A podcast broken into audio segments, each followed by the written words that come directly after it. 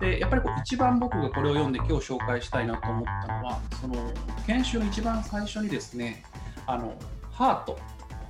まあ、チームで開発をする中の考え方っていうところを、まあ、新卒の研修のあの早い段階でその話をされているっていうのがやっぱりこう一番、まあ、いいなと思ったところですね。本家イスコンの予選の運営っていうのを今回初めて経験しましたけど、イスコンの参加者としても出たことあるし、社内イスコンを開催したこともあるんですけど、それの大体10倍ぐらいは使いましたね。あの2日ぐらい寝込みましたからね。そう言ってもらえると嬉しいです。僕がやっぱりだからもともと開発者だったんで、なんかでもエンジニアが使い倒されてる世界が許せなくて、なんか CEO が株少ないとか本当に許せないんですよね。なんでこっち側に来たみたいなのがあるんで。今までそのデジタル化みたいなことってデータを国家に集中させるような振る舞いに近いからいろんな方々にとってやっぱりそのネガティブなニュースというかその批判されやすくて、なんか失敗したらいろいろ怒られるし、えー、成功しても権力の集中だって言われやすいニュースだったので、だけど今回のそのコロナ禍においてあこれが一丁目一番地だねっていうふうに、えーと、多くの人が認識するようになったっていうことは、まあ、結構大きな波が起こるかもなというふうに期待しているということですね。あのあまりに皆さんの聞くと緊張すると思って松本さんのしか聞いてないんですけど でも記事のピックアップは全部あの確認した時に、はい、皆さん全然違ってて本当面白いですね。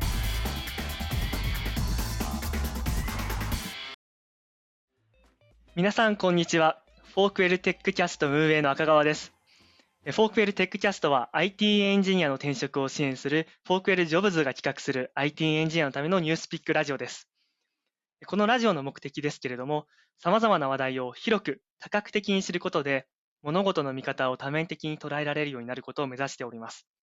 本日取り上げる話題の URL なんですけども、YouTube の description ですとか、あと Twitter のフォークウェル JA の公式アカウントの方で先んじて投稿しております。それではお待たせいたしました。えー、本日のゲストをお呼びいたしましょう。えー、本日のゲストは、さくらインターネット研究所上級研究員の松本亮介さんです。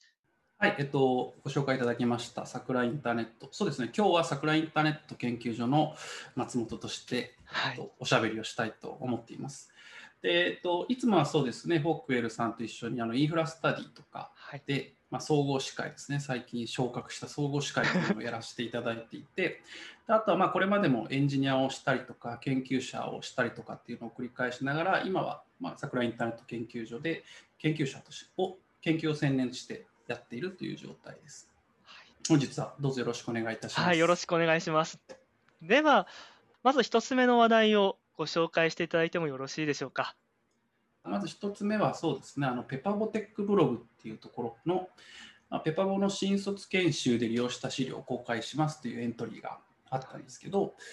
まあ、単純にこう、それを見て紹介したいことがあったので、まずはそこからいきたいと思います。これはもう皆さん URL を開いてみているっていう前提でちょっとお話していけばいいですかね？はい。はい、お願いします。はい、はいじゃあこの記事なんですけど、まあ、僕がそのどんなふうに見てるかっていうところのあのラジオというかお話だったと思うので、まずこのエントリー自体はすごくこういろんなあの研修の本当にこうペパボーさんがいろいろとこう一から設計したりしていろんな分野の研あの研修をしているっていうところで、まあ、その資料も全部公開されていて、まあ、ボリュームもあってすごいなっていうところとでやっぱりこう一番僕がこれを読んで今日紹介したいなと思ったのはその研修の一番最初にですねあのハート、まあ、チームで開発をする中の考え方っていうところを、まあ、新卒の研修の、まあ、一番最初なのかどうかちょっとわからないんですけどあの早い段階でその話をされているっていうのがやっぱりこう一番あの、まあ、いいなと思ったところでですね、はいこの、えっと、一番最初に多分あのハートのスライドがあるので、またそれをこう見ていただくといいかなと思うんですけど、まあ、そもそもこのハートっていうのは何なのかっていうところで、割と最近ご存知の方とかもだいぶ多くなってきた気がするんですけど、まあ、そのチーム開発というか、その一緒に開発していく中で、ハートっていう3本柱の考え方を持って取り組んでいきましょうという、まあ、簡単に言うとそういう話で、まあ、謙虚、尊敬、信頼っていうところですね。あのまあ、結局エンジニアとかをやっていてもチームで開発したりとかプロジェクトとしてやっていく中でなんか、まあ、やっぱりこう悩んだりこう辛くなってくる時っていうのは、まあ、この辺りがあの実践できてなかったりとかそもそも知らないみたいなパターンでチームとしてこううまくいかないっていうところがまあ結構あるなと僕自身も思っていて。でここのこの3つ謙虚尊敬信頼っていうところを、まあ、これ詳しくはスライド見ていただきたいんですけど、まあ、そこをちゃんとこう意識しながらやっていきましょうっていうところを最初に研修として取り組んでることを、まあ、ここまでこうしっかりとやってるっていうのはあまりこう見かけなかったので。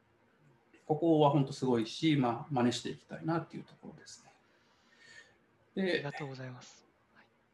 まあ、まあ最終的にその、まあ、自分もこれを実践してやってきたっていうところもあるんですけど、まあ、今をもって自分がこう振り返って思うっていうのは結局この謙虚尊敬信頼っていうのがあったらなんとなくこう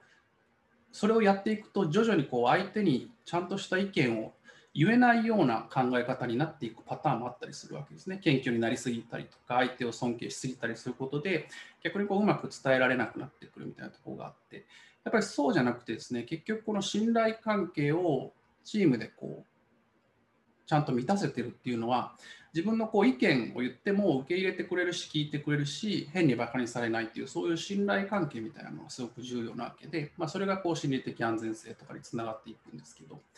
そこがやっぱり一番重要だなっていうのが自分の実体験から感じた話になります。なので、ここ、このハートを実践することで、なんとなく絶対褒めないといけないとか、あの否定できないとか、そういう話ではなくてですね、信頼を得た上で、ちゃんとこう肯定しながらも、意見をちゃんとお互いにディスカッションするような信頼関係のあるチームを作っていこうっていうふうに捉えると、まあ、すごくいいんじゃないかなと思っています。まず1つ目はこれですね。はいありがとうございます。はい、ちなみにこの新卒ですとか、その若い方が組織に入りたての段階で、えー、一番最初にこのハートを教える意味っていうところなんですけども、特に組織に入りたての場合ってこう、言いたいことを言いづらいというか、まあ、信頼関係をまだ築けてない段階からのスタートだというところだと思いますので、これを一番最初に手厚くフォローされるというのは本当に素晴らしいことだなと私も思いました。はい。はい、やっぱこれ知ってるのと知らないとでも大きく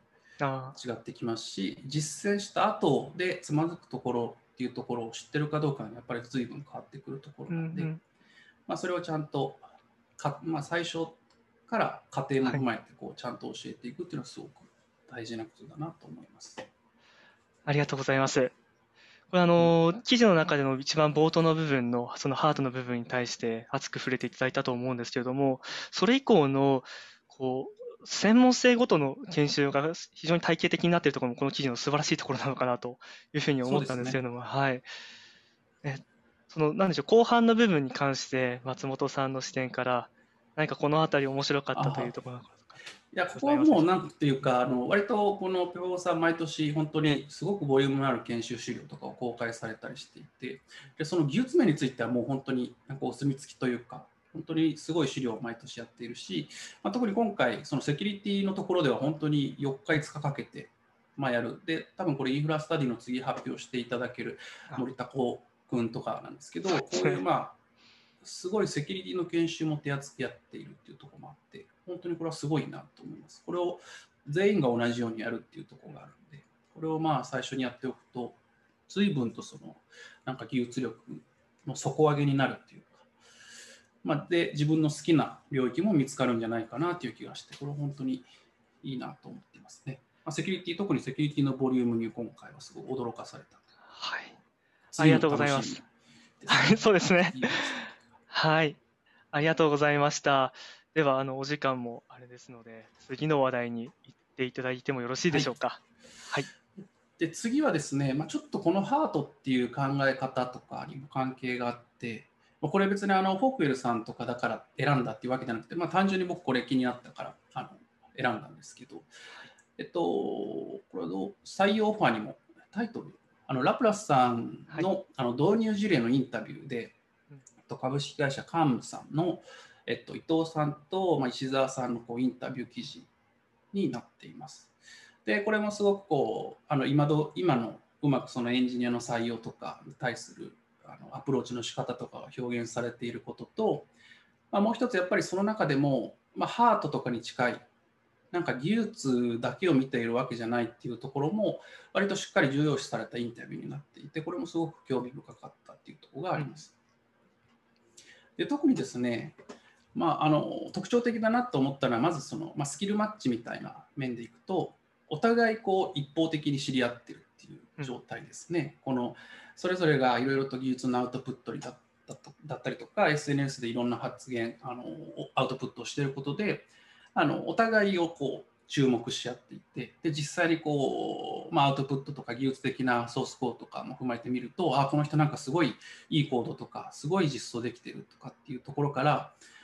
まあ、お互いもともと会ったことない人たちなんですけどなんか意識し合ってその技術力とかもすごく信頼がすでにある状態みたいなものはなんかすごく今のエンジニアリングの在り方を表してるなと思っています。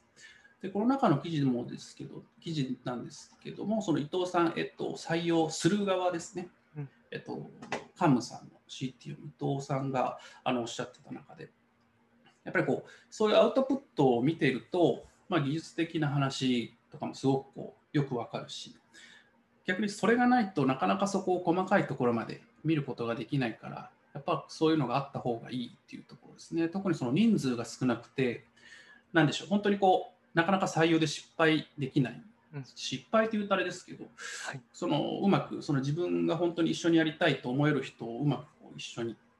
あの入っていただくみたいなところを考えると、なかなかその辺のアウトプット少ないと難しいっていうところがすごく書かれていることと、でさっきのそのハートとつながるっていう話でいくと、その人のこう思考性みたい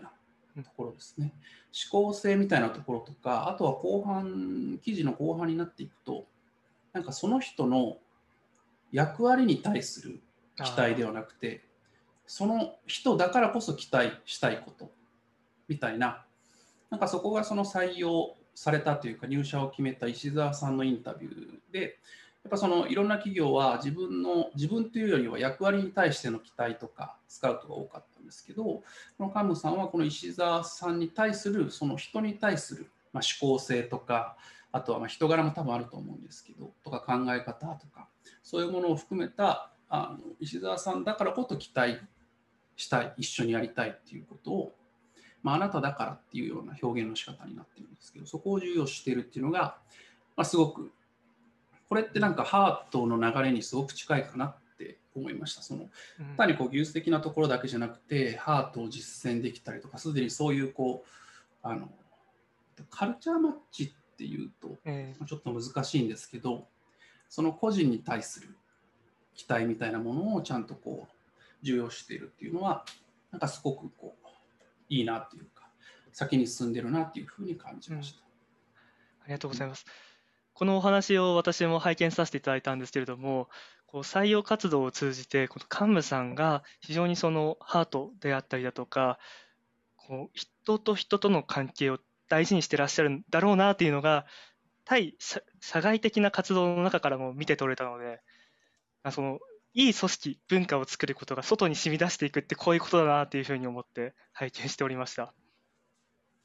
そうですねあのこの話をですねカルチャーマッチっていう言葉で表してしまうとなんかちょっとあの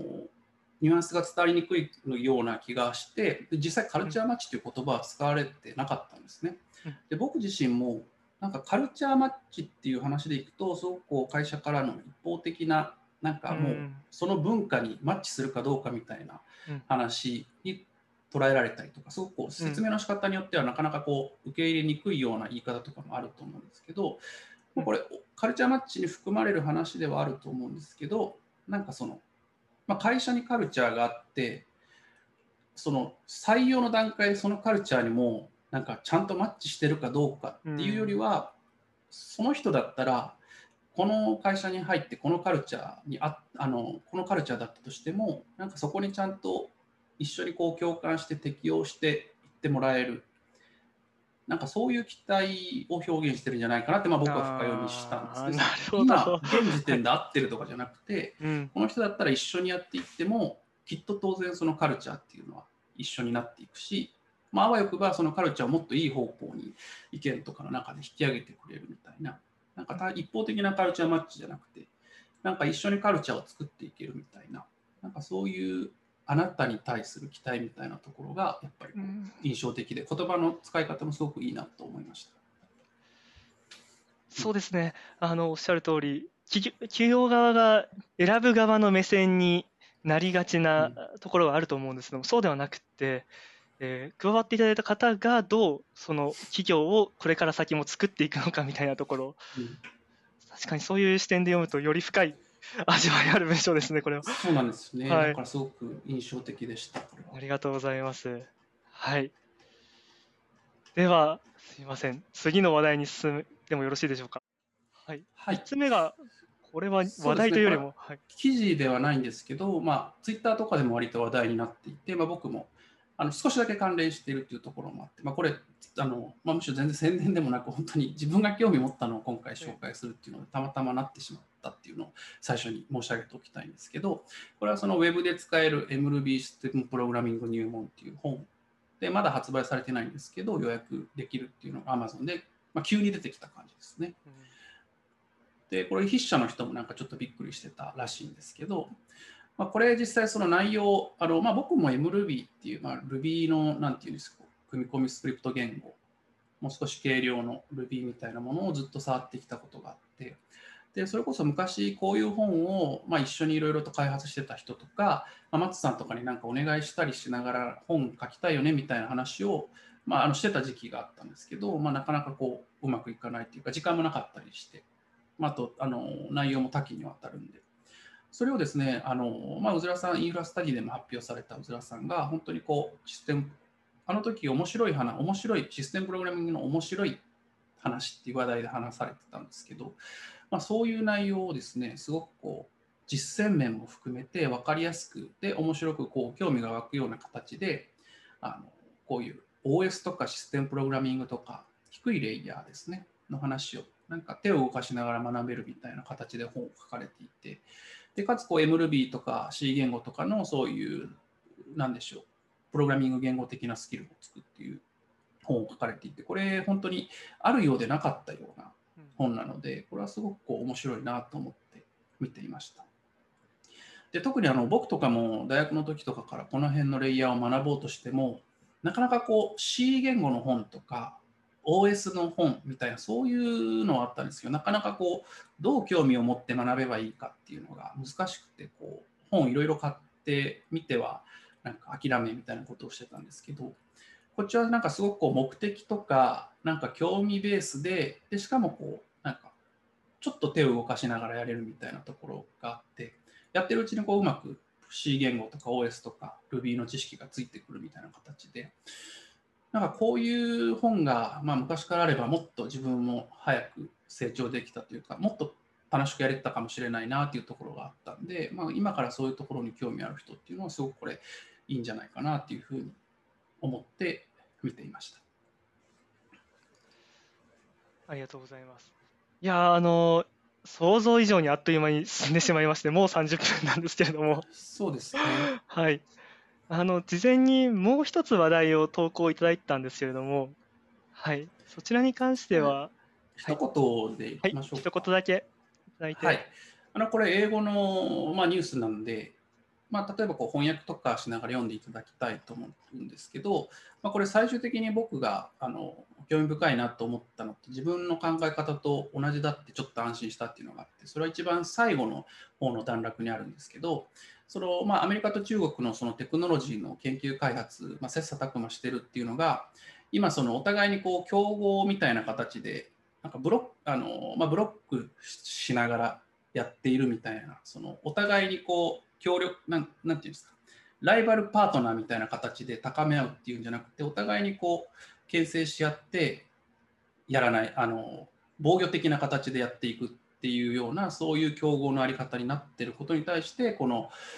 シュミット、Google のその CEO でしたかね、もともとのそのシュミットさんが、まあ、それはなんかあんまり良くないっていう話をされていて、やっぱりそういう人、あの技術的な最先端を言ってる国同士だからこそ、本当に競合なんですけど、お互いにこうライバル、いい形のライバルになって競争しつつも、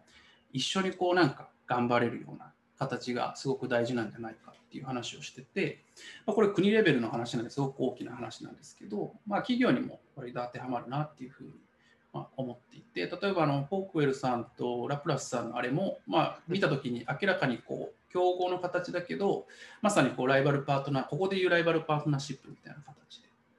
一緒にこう切磋琢磨しつつもお互いの領域を高めていくっていうあり方っていうのはやっぱりこれから結構重要になってきそうだなっていうふうに思って、まあ、この記事を上げたご紹介したということになります。ありがとうございます。はい。これもライバルパートナーをやる側をやる側ですごいドキドキではあるんですけれども、はい、はい、でもあの本当に学びもたくさん得られるんですよね。あの自分たちでやるだけよりもはるかに速いスピードで学びが得られるので、はい、トライしていきたいなと、今聞きながら思って おりました。はいはい。というわけで、ありがとうございます。あっという間でした。えー、ね、第1回目。はい。やはり15分、20分は短いですね。はい。えー、次回は松本里さんはあ2週間後のまた月曜日のこのお時間に、えー、ご参加いただくことになっておりますので、はい、はい、またこの次の2週間で面白そうなネタがあればぜひ拾ってきてください。はい、はい、ありがとうございます。今日はありがとうございました。はい、こちらこそありがとうございました。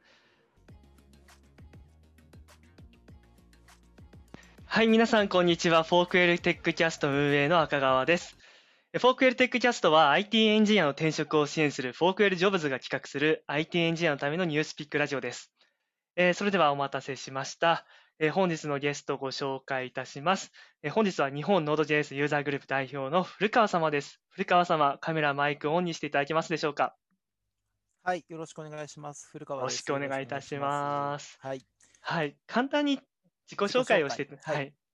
えーと、日本 Node.js ユーザーグループの代表で、えーとまあ、一応このこの、えーと、グループに関してはすでにもう、えーと、法人格を持っていて、一般社団法人ジャパン Node.js アソシエーションというところの代表理事になります、古川洋介と申します。よろしくお願いします。そうですね、えっと、で基本的には、えっと、私は、まあ、あの名前、タイトルにもあるとおり、Node.js とか、えっと、あとフロントエンド関連の活動が多いかなとは思っております。で、最近の興味としては、Web のパフォーマンスだったりとか、そういうところにありますね。なので、はい、今日はもうそういう話ができればなと思っております。よろしくお願いいたします。ありがとうございます。今日事前に投稿いただいた話題もかなりボリュームが多かったんですけれども、はい、非常に楽しみにしております。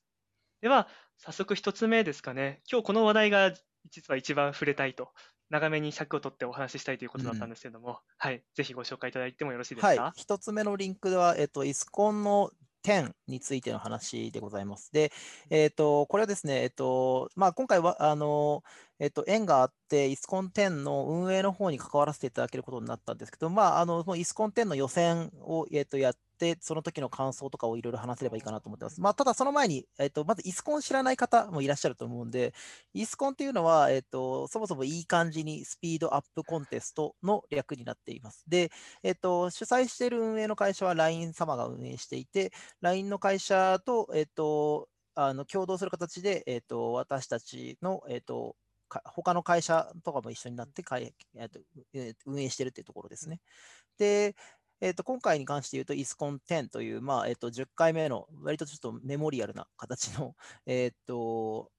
まあ、会の開催になっています。で、私たちは予選を作ったところですね。で、あの、そこの話をさせていただきたいんですけど、イスコンっていうのは、まあ、さっき言った通り、スピードアップコンテストなんですけど、まあ、どうやってじゃあ性能試験を図るのかっていう話からさせていただくと、えっ、と、まあ、まずイスコンには、えっ、と、と、とある Web アプリケーションが割り与えられますで。そのとある Web アプリケーションが与えられて、その時に、その Web アプリケーションの性能を上げる。で、その開始時間から8時間の間の中で、えっと、どこまで性能が上げられたかっていうのをスコアリングして、そのスコアの上位何名かは、えっと、また本戦に出場したりとか、また本戦の中で、えっと、1位を取った人は優勝するっていう形になります。あの予選と本戦がありますね、まずイスコンには。うん、で、今回は、えっと、先日9月の12日に行われたのが、えっと、オンライン予選になります。で、そこでは、えっと、私たちは、えっと、問題を作る方ですね。えっと、の担当をしていて、えっ、ー、と、イスコン10の問題を作ったのが我々になってます。で、そこで、あの、9月12日のところでかなり参加していたんですけど、参加チームは約490名で、え、ー、と、参加者合計1209名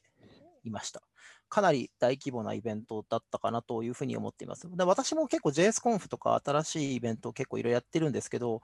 まあ、1200名の参加するイベント、しかもオンラインでこの規模でっていうのは、僕は経験したことがなかったんで、すごいいい経験になったなとは思っています。まあ、そんな話よりも、イスコンの中身どうだったかって話をさせていただいた方がいいですかね。そうですね。はい。えっと、今回の問題はですね、まあちょっとその所属会社のにも関わるところになるんですけど、えっと、まあ、えー、イスーモと呼ばれている、えっと、まあ、仮想のサービスを提供しました。で、これは、えっと、椅子を、検索できるサイトであり、かつ椅子に合った物件を検索できるサイトですね。なんか実際ある、まあ、いわゆるスーモと 似てる形になるんですけれども、まあ、あのそこまで、えっと実際のサービスはある程度意識しましたが、えっと完全に同じっていうものではなくて、えっとその中にある特徴を生かしたサービスになっています。で、イスーモに関して言うと、えっ、と、まあ、あの、詳しくは後日ブログにまとめて書こうかなと思うんですけど、えっ、と、スーモの機能の中になぞって検索と呼ばれている機能があって、なぞって検索って呼ばれている機能は、えっ、と、地図上をこう指でぐるっとなぞると、その中にある物件を検索するっていう仕組みなんですね。で、要は地図データを使った形で、えっ、と、緯度だったり経度だったりの情報からなぞられたところを認識して、なぞられたところにある物件を検索すると。まあ、それと同じ形で今回は地図上をぐるっとなぞると、その中にある椅子を検索できるっていうサービスです。で、まあ、えっ、と、今回のそのなぞって検索とかを実装したりとかしたのは、えっ、と、その、えっ、と、緯度経度を使った形での、まあ、えっ、と、まあ、いわゆる地理情報データベースっていう地理情報の、えー、と使った、えー、と検索っていうのを、ままあ、みんなあんまり経験したことがないんじゃないかなと、僕もそこまで経験が豊富な方ではないので、ないんじゃないかなっていうのと、まあ、あと実際やっぱりそこって、あの結構苦労するところでもあるので、まあ、今回の問題の一つとして面白いんじゃないかっていう、ネタとしては面白いんじゃないかっていう形で一つ入れさせてもらった感じですね。実際多分そこでハマってる人たちも多くて、割とこう、イスコン10の予選の、えー、とブログ等々を見ていると、関連エントリーを見ていると、割とそこが結構苦労しただったりとか、まあ、そこをどうやって攻略するか分からなかったっていう人たちもいらっしゃるので、まあ、そこのブログは後日また、えー、と今週いっぱいぐらいを目安に かけて公開できるといいかなとは思っております。そうですね。まあ、あとは、あのその他もろもろいろんなところ仕掛けがあって、えっ、と、まあ、もともと、あの MySQL5.7 なんですけど、MySQL5.7 だと、えーまあ、データベースのインデクシングがうまくいかないんですよね。あの高順と小順が混じってるデータベースのインデクシングっていうのがうまくいかない。まあ、それはなんか MySQL5.7 とかをうまく使よく使ってる人たちだと割とあるあるな話なんですけど、それをこう解消しなければいけないと。MySQL8 に上げなきゃいけないだったりとか、もしくはそのインデックスを貼れる、インデックスが効くように、高順のインデックスじゃなく小順のインデックスに貼り替えられるような形で、まあ、その属性値を書き換えるとか、その手のことをやんなきゃいけなかったり。まあ、あとは、そうですね、えっ、と、まこれはもう、まあ、本家のサービスに似せたところでもあるんですけど、えっ、と、まあ、いわゆるそのクローリングしてくるボットからのアクセスが多いんですよね。えっ、と、まあ、その、えっ、と、詳細ページとかに対して、えっと、そのデータを、まあ、盗もうっていう言い方は良くないのかもしれないんですけど、まあ、クローリングしてきて、そのクローリングしたデータを、まあ、何かしらの方法で、えっとまあ、インデックシングしていったりとか、まあ、もしくはなんか他の別なサービスに対してデータをこう抜き取っていこうっていうサービス、あのボットがいるんですけど、まあ、その手のボットが実際に来るっていうのことも模倣した感じですね。なんでそうすると、えっ、と、その手のボットは、えー、と実際にはユーザーが見てるページにアクセスしてくるわけじゃなくて、自分たちのページにその情報を抜き取ろうとしてくるので、そいつは弾かないといけない。でも、ボットの情報を弾くにはじゃあどうしたらいいだろうか？とか、そういうことが、まあ、問題のベースになってる感じですね。まあ、いくつかこの辺の問題は割とその実際にこうインターネットフェイシングなあのインターネットに公開しているサービスを提供しようとすると、まあ、そのサービスにあるデータを盗もうとしてくるボットがいたりとか、まあ、もしくはあとはその、まあ、非常に重たいクエリがあるとか、そういうことに対してケアしていって、それを改善していくっていうのは非常にこうあのリアルな課題として面白かったんじゃないかなとは思っています。実際なんか割とオンラインかんオンライン予選の関連エントリー見てると、あの面白かったって言ってくれてる方が多いので、まあ、今回作ってみてよかったなとは思いました。ただ、一個思ったのは、イスコンの参加者としても出たことあるし、社内イスコンを開催したこともあるんですけど、それの大体10倍ぐらいは使いましたね。あの普通のこのイスコン10のあの本本家イスコンの予選の 運営っていうのを今回初めて経験しましたけど、そうですね。なんか、2日ぐらい寝込みましたからね。お疲れ様でした。いえいえいえいえ楽しかったんでよかったかなとは思います。はい。ありがとうございます。ニュースの裏側の運営をしている方の話を直接聞けるっていうのはとてもありがたい機会でした。うんあ。の、イスコンの話題は私も関連エントリーいくつか見させていただいたんですけども、はい。問題はとてもシンプルなのに、こう工夫どころが非常に多くって、えーよく練られてる質問、あー問いでしたっていうようなご意見、非常に多かったですよね。うん、そうですね。はい。あの、どうしてもイスコンの作問したことがある方々からすると、割とあるあるなのが、えっと、イスコンの問題って、あの、全部用意していた、あの、パフォーマンスのボトルネックを研ぎ切られてしまったらどうしようっていう、それが一番こう、け懸念の一つなんですよ、それって。あの、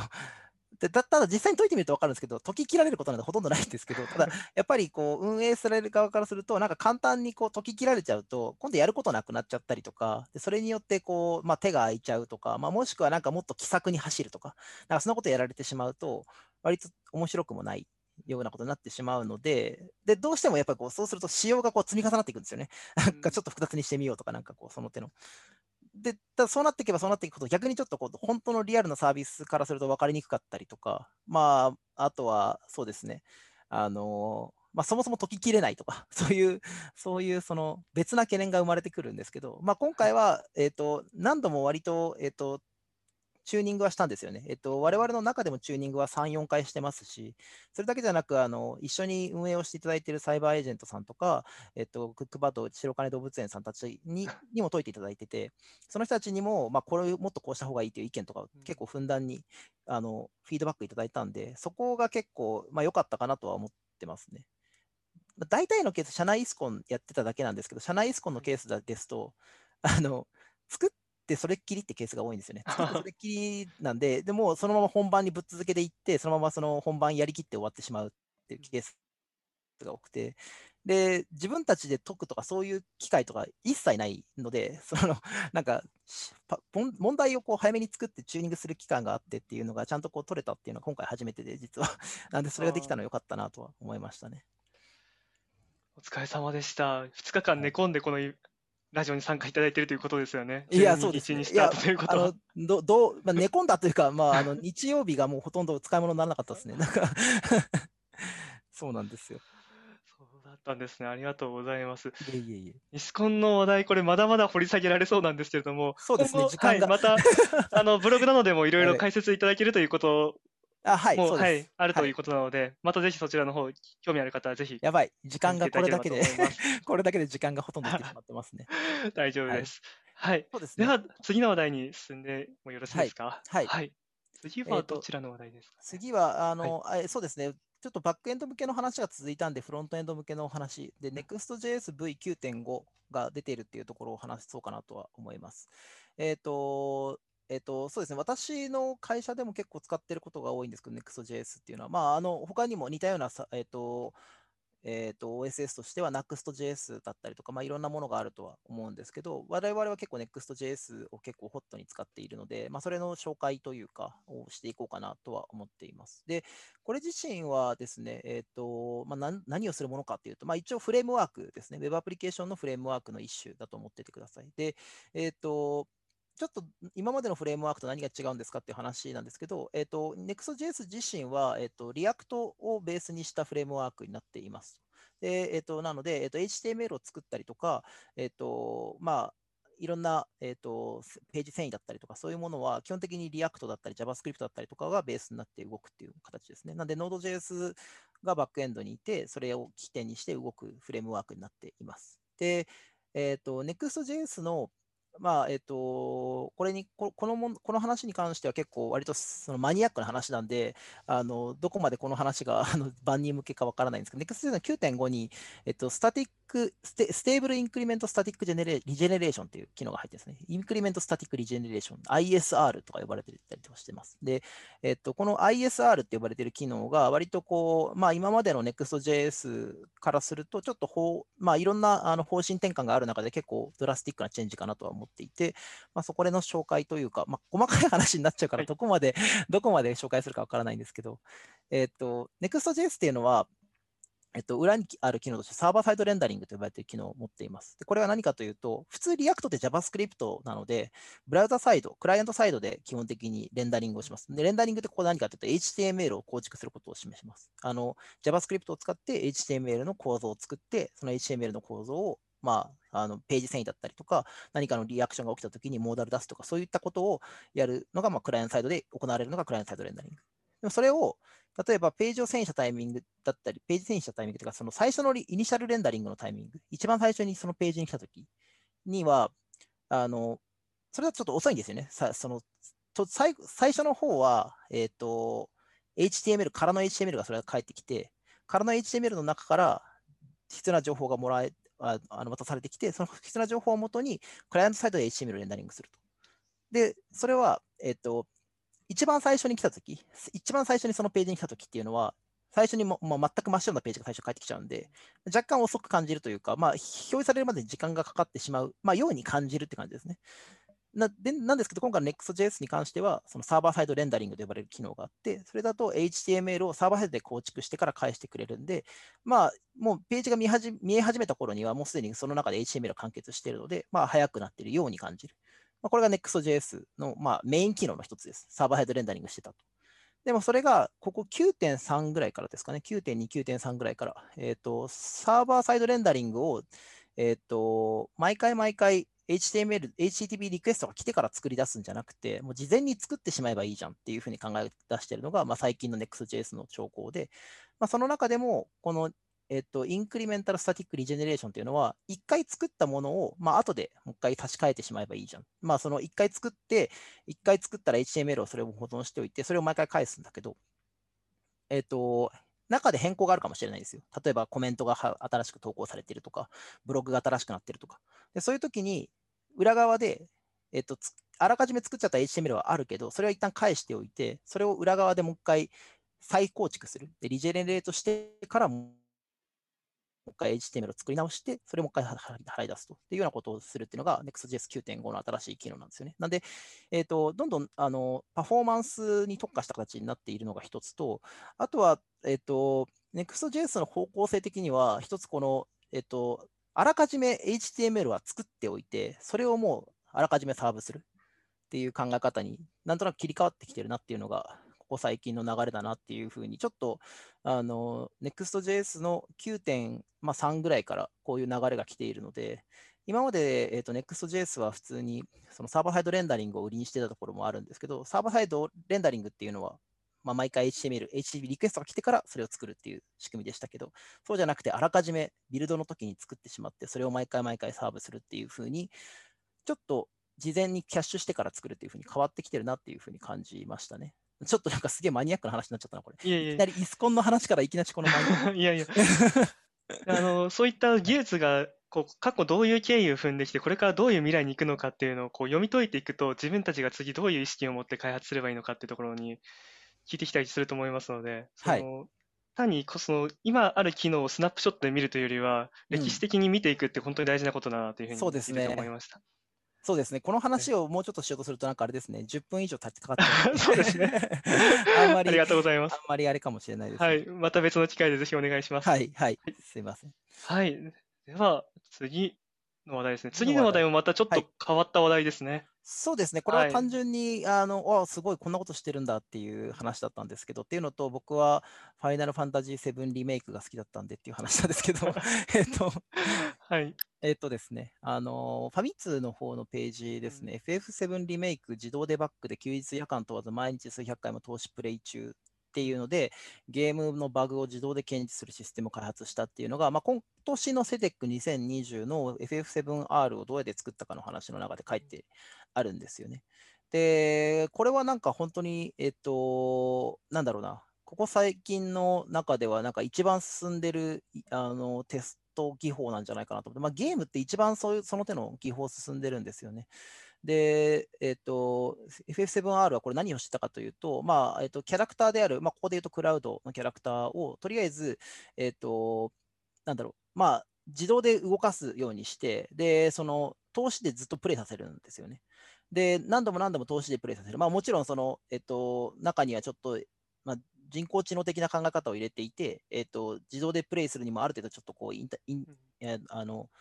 えっと、スマートに動けるようにしているみたいなんですけど、まあ、そういう形でこうずっとプレイさせて、で、なんか変なとこでスタックしないかとか、あと壁貫通しして変なとこ行けちゃわないかみたいなこととかもずっとテストしてたんですって、これで。なんで、なんか割とこう、あのそうですね、えっと、我々 Web アプリケーションエンジニアも、まあ、E2E テストっていう形で、まあ、えっと、まあ、日頃デイリーに、えっと、ちゃんと動いているかをテストする仕組みとかを入れたりはするんですけど、まあ、それのなんかもっと最高峰というか、そういう感じだなと思って見てました。なんで、この手のことをやっていることがまずすごいなとも思い思いますし、えっと、Web アプリケーションはこれよりもっと単純な構造のはずなので、これよりもも、これよりもっとなんか包括的なことができるはずではあるんですよね。ただ、あの、おそらく、えっと、ゲームはもう作っ一回作って出しちゃったら、まあ、基本的にはあんまりパッチとかで公開できしない限りは、あんまり、あのーなんか on the fly にパッチ当てるとかもそこまでしないことが多いと思っていて、なんで、多分一回最初のイニシャルで作った時のあのデータ、データとかゲームのイメージ、これがあの一番重要なんだろうなっていうことで、多分すごい量のテステストをかけてるんだろうなっていうふうに思いましたね。なんかこの自力の差というか、いやなんかー、すごいですね、これ。うん、あの、なんかすごいいろいろ思うところがありましたね。記事自体も明文で、今この瞬間にも、クラウドさんはずっと自動で QA をし続けていると。明文ですね。そうそうそうですよね。いや、なんかこの手の、えっと、僕は結構セデックとかの話から学ぶことっていうのはすごく多いなと思っていて、結構見ることが好きなんですけど、例えば、えー、一昨年ぐらいですかね、えっと、ブレゼルダの伝説のブレス・オブ・ザ・ファイヤーから、えっと、それの作り方とかも、えっと、ブレゼルダの伝説のブレス・オブ・ザ・ファイヤーも一回 2D でゲーム作って、そこから 3D のゲームを起こしてとかってやってたと。これもなんか、ウェブアプリケーションの考え方とはまあ真逆というか、なんかそんなコストかけられないんですよね。一回シンプルなものを作ってそこからとかってできないんで、ただ、学べるところはすごいあるなというか、そのそれであのちゃんと自分たちがやれるその体験として間違ってないかを一回確認するっていうフェーズを置く。なんかこのなんかものづくりにかける熱意的なところに関しては、なんか、ま、もう学ぶところしかないなというふうに思いながら見てましたね。ありがとうございます。はい。はい。もうあっという間に30分を過ぎて い。うところなんですけど、あの、はい、はい。ラジオ自体はあの本来30分までということなので、えーとはい。ここで、えー退席される視聴者の方もいらっしゃるかもしれませんが、もし古川様のご都合が良ければ、あと 2, 2つの話題も。あはい、でも、はい、残りの2つの話題は正はい直言うと、あの、あれですけどね、おまけみたいなもんなんですけど、じゃあおまけ、おまけをちょっと話しましょうか。お願いします。はい、えっ、と、おまけとして話すのが Node.js の話題っていうところなんですけど、えっと、Node.js の V15 が、えっと、10月頃のリリースを予定している形になってますっていうのと、あと、それに伴ってというか、まあ、えっと、そこに入れるかどうかまだちょっと定かではないんですけど、NPM の新しいバージョンっていうのも出ようとしていますね。で、えっと、Node.js の V15 に関しては、V15 自身はそこまで、えっと、今のところ、でっかい変更っていうのがあるわけではないんですけど、まあえっと、V14、V13 と比較的いろんなものが積み重ねてきたものが、また新しく V15 として10月にリリースされるっていう形ですね。で、ここ最近やっぱり、えっと、Node.js 自身が進化しているというよりかは、Node.js は結構割とあのあんまりいろんなものが追加されてるっていう感じじゃないんですけど、あの JavaScript 側で結構やっぱりいろんなものが追加されていて、えっと、JavaScript の新しく ES2020 だったりとか ES2019 だったりとかっていうので、いろいろ追加されている機能、それぞれを、まあ、使って書くと Node.js の Hello World こんなに変わるよねっていうのが結構出てきているのが面白くて、今まで Node.js の Hello World って、Node.js で、えっと、Hello World の、えっと、Web アプリケーションサーバーを作ると、Web サーバーを作るっていう時には、割とこう、あの、なんでしょうね。まあ、ちょっと、あの、ちょっと昔ながらの書き方をするんですよね。イベントが来たらとかで、リクエストイベントが来たら、それに対して、そのリクエストイベントに対して、ハローワールドっていうふうなレスポンスを返すとっていうふうな書き方をするんですけど、なんか最近の Node.js はなんか進化っていうか、なんかその JavaScript の進化についていっていってるおかげで、なんかもっとこう、モダンな書き方ができてる感じなんですよね。ちょっとなんかせ、あんまりこう、ここに貼れないな。ここに貼れないんですけど、あ、ここに後で貼っておきます。Node.js のハローワールドがどう変わったかとかを。なんで、その手のなんか、えっと、エンジンの進化とかについていこうとしていることによって、かなりモダンな書き方ができているようになったなっていうのと、あと最近ちょっと出た、えっ、ー、と、まあ、あの、Node.js のオリジナルオーサーが作ったライアン・ダールって人が作った Dino って呼ばれている Node.js の後継みたいなやつが一つあるんですけど、まあ、えっと、Dino の意識が結構強いなと思いました。今回の今年の Node.js に関しては。例えばなんか、ポリシーを決めて、そのポリシー以外のことをやらせないようにするとか、そういうのも Node.js の中で割とあの新しくそういうポリシーを決める設定を入れられるようにしようとか、そういうふうになってるんで、割とその、えっ、と、Node.js も Dino もそうなんですけど、その JavaScript っていう大きなエコシステムの中の一部なんですよね、2つとも。なんで、両方とも、なんか、なんかこう、後継とか言っちゃいましたけど、後継っていうよりかはなんか、なんか両方とも似ているような形にだんだんなってきてるなっていうふうに思っていて、ななんかこう、多分 JavaScript のコミュニティっていうのは、そのそのコミュニティの中にいる以上、なんかこう、ドラスティックな書き方の変更みたいなあんまできなくて、その中でこうみんながこう好きな子を使いながら、なんかちょっとずつ寄っていくって感じになるんだろうなとか思いましたね。なんで Node.js とかそういう新しいところっていうのは、結局 JavaScript コミュニティの中にあるっていうところですね。なんかいろんな話をしてしまったな。ありがとうございます。30分じゃ足りないですね。いやいやいや、本当にありがとうございました。はい、これで以上になりますかね。そうですね。はい。はい、ありがとうございます。では今日の配信はこれで終了とさせていただきます。皆様本当に今日はありがとうございました。ルカさん、改めてありがとうございます。失礼いたします。はい、失礼いたします。はい、皆さんこんにちは。 Forkwell Techcast 運営の赤川です。 Forkwell Techcast は IT エンジニアの転職を支援する Forkwell Jobs が企画する IT エンジニアのためのニュースピックラジオです。えー、それではお待たせいたしました。えー、本日のゲストをお呼びいたします。えー、本日はですね、えコーラルキャピタルの創業パートナー、沢山様と、そして、その投資先のスタートアップであるジャストインケースのテックリード、ケントリーノさんですね。どうぞカメラマイクをオンにしていただけますでしょうか。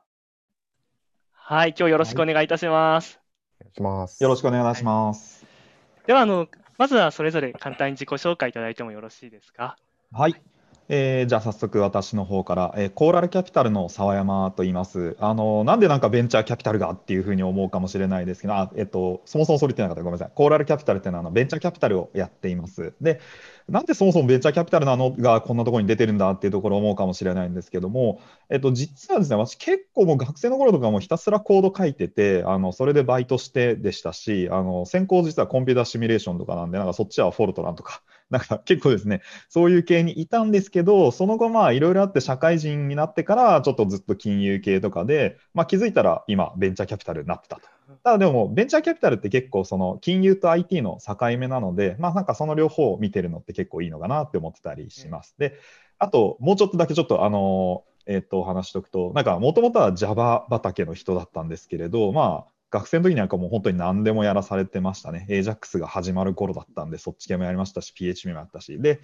えっと、あとは、えー、社会人になってから、まあ、基本本業は金融なんですけれども、たまにちょっとこう、ボランティアというか、好奇心で、えー、例えば Scala 祭りの立ち上げ、一番最初の Scala Conference in Japan の頃、ちょっとそこの運営手伝ってたりとか、えー、なんか、ま、やっぱりあの Java がもともとなんで、 Scala がすごい好きだったんですよ。で、とか、あとまあちょっとたまにハッカソンでなんかちょろちょろっと Rails で書いて、まあなんかやってみたりとか、まあなんかそんなことやってます。最近はなんかもう全然 Google アップスクリプトぐらいしか触ってないんで、あの、たまにちょっと浮上してくるって感じで、今日、今回ちょっとこの、こういうネタはまた久しぶりの話ですごく楽しみにしてました。よろしくありがとうございます。よろしくお願いいたします。はい。そして、ケントリーノさんお願いいたします。はい。と、ジャストインケースという保険のスタートアップでテックリードやってます、羽田、あの、ケントリーノと申します。あの、まあ、兼任で、えっと、プロダクトオーナーもやっていまして、えっと、まあ、この最近、ちょうど9月の頭にリリースされたんですけども、保険を簡単に一つのアプリで管理できるっていう、まあ、そういうアプリがございまして、これちょっとバーチャル背景を切らないと映らないんですけれども、えっと、まあ、そういうことをやってます。で、まあ、ちょっと JVM の話からつながりなんですけど、もともとですね、あ今、会社では Kotlin っていう JVM の言語でサーバーサイドを書いてまして、まあ、ここ結構特色のあるポイントなので、まあ、よかったら皆さんいらっしゃってください。ありがとうございます。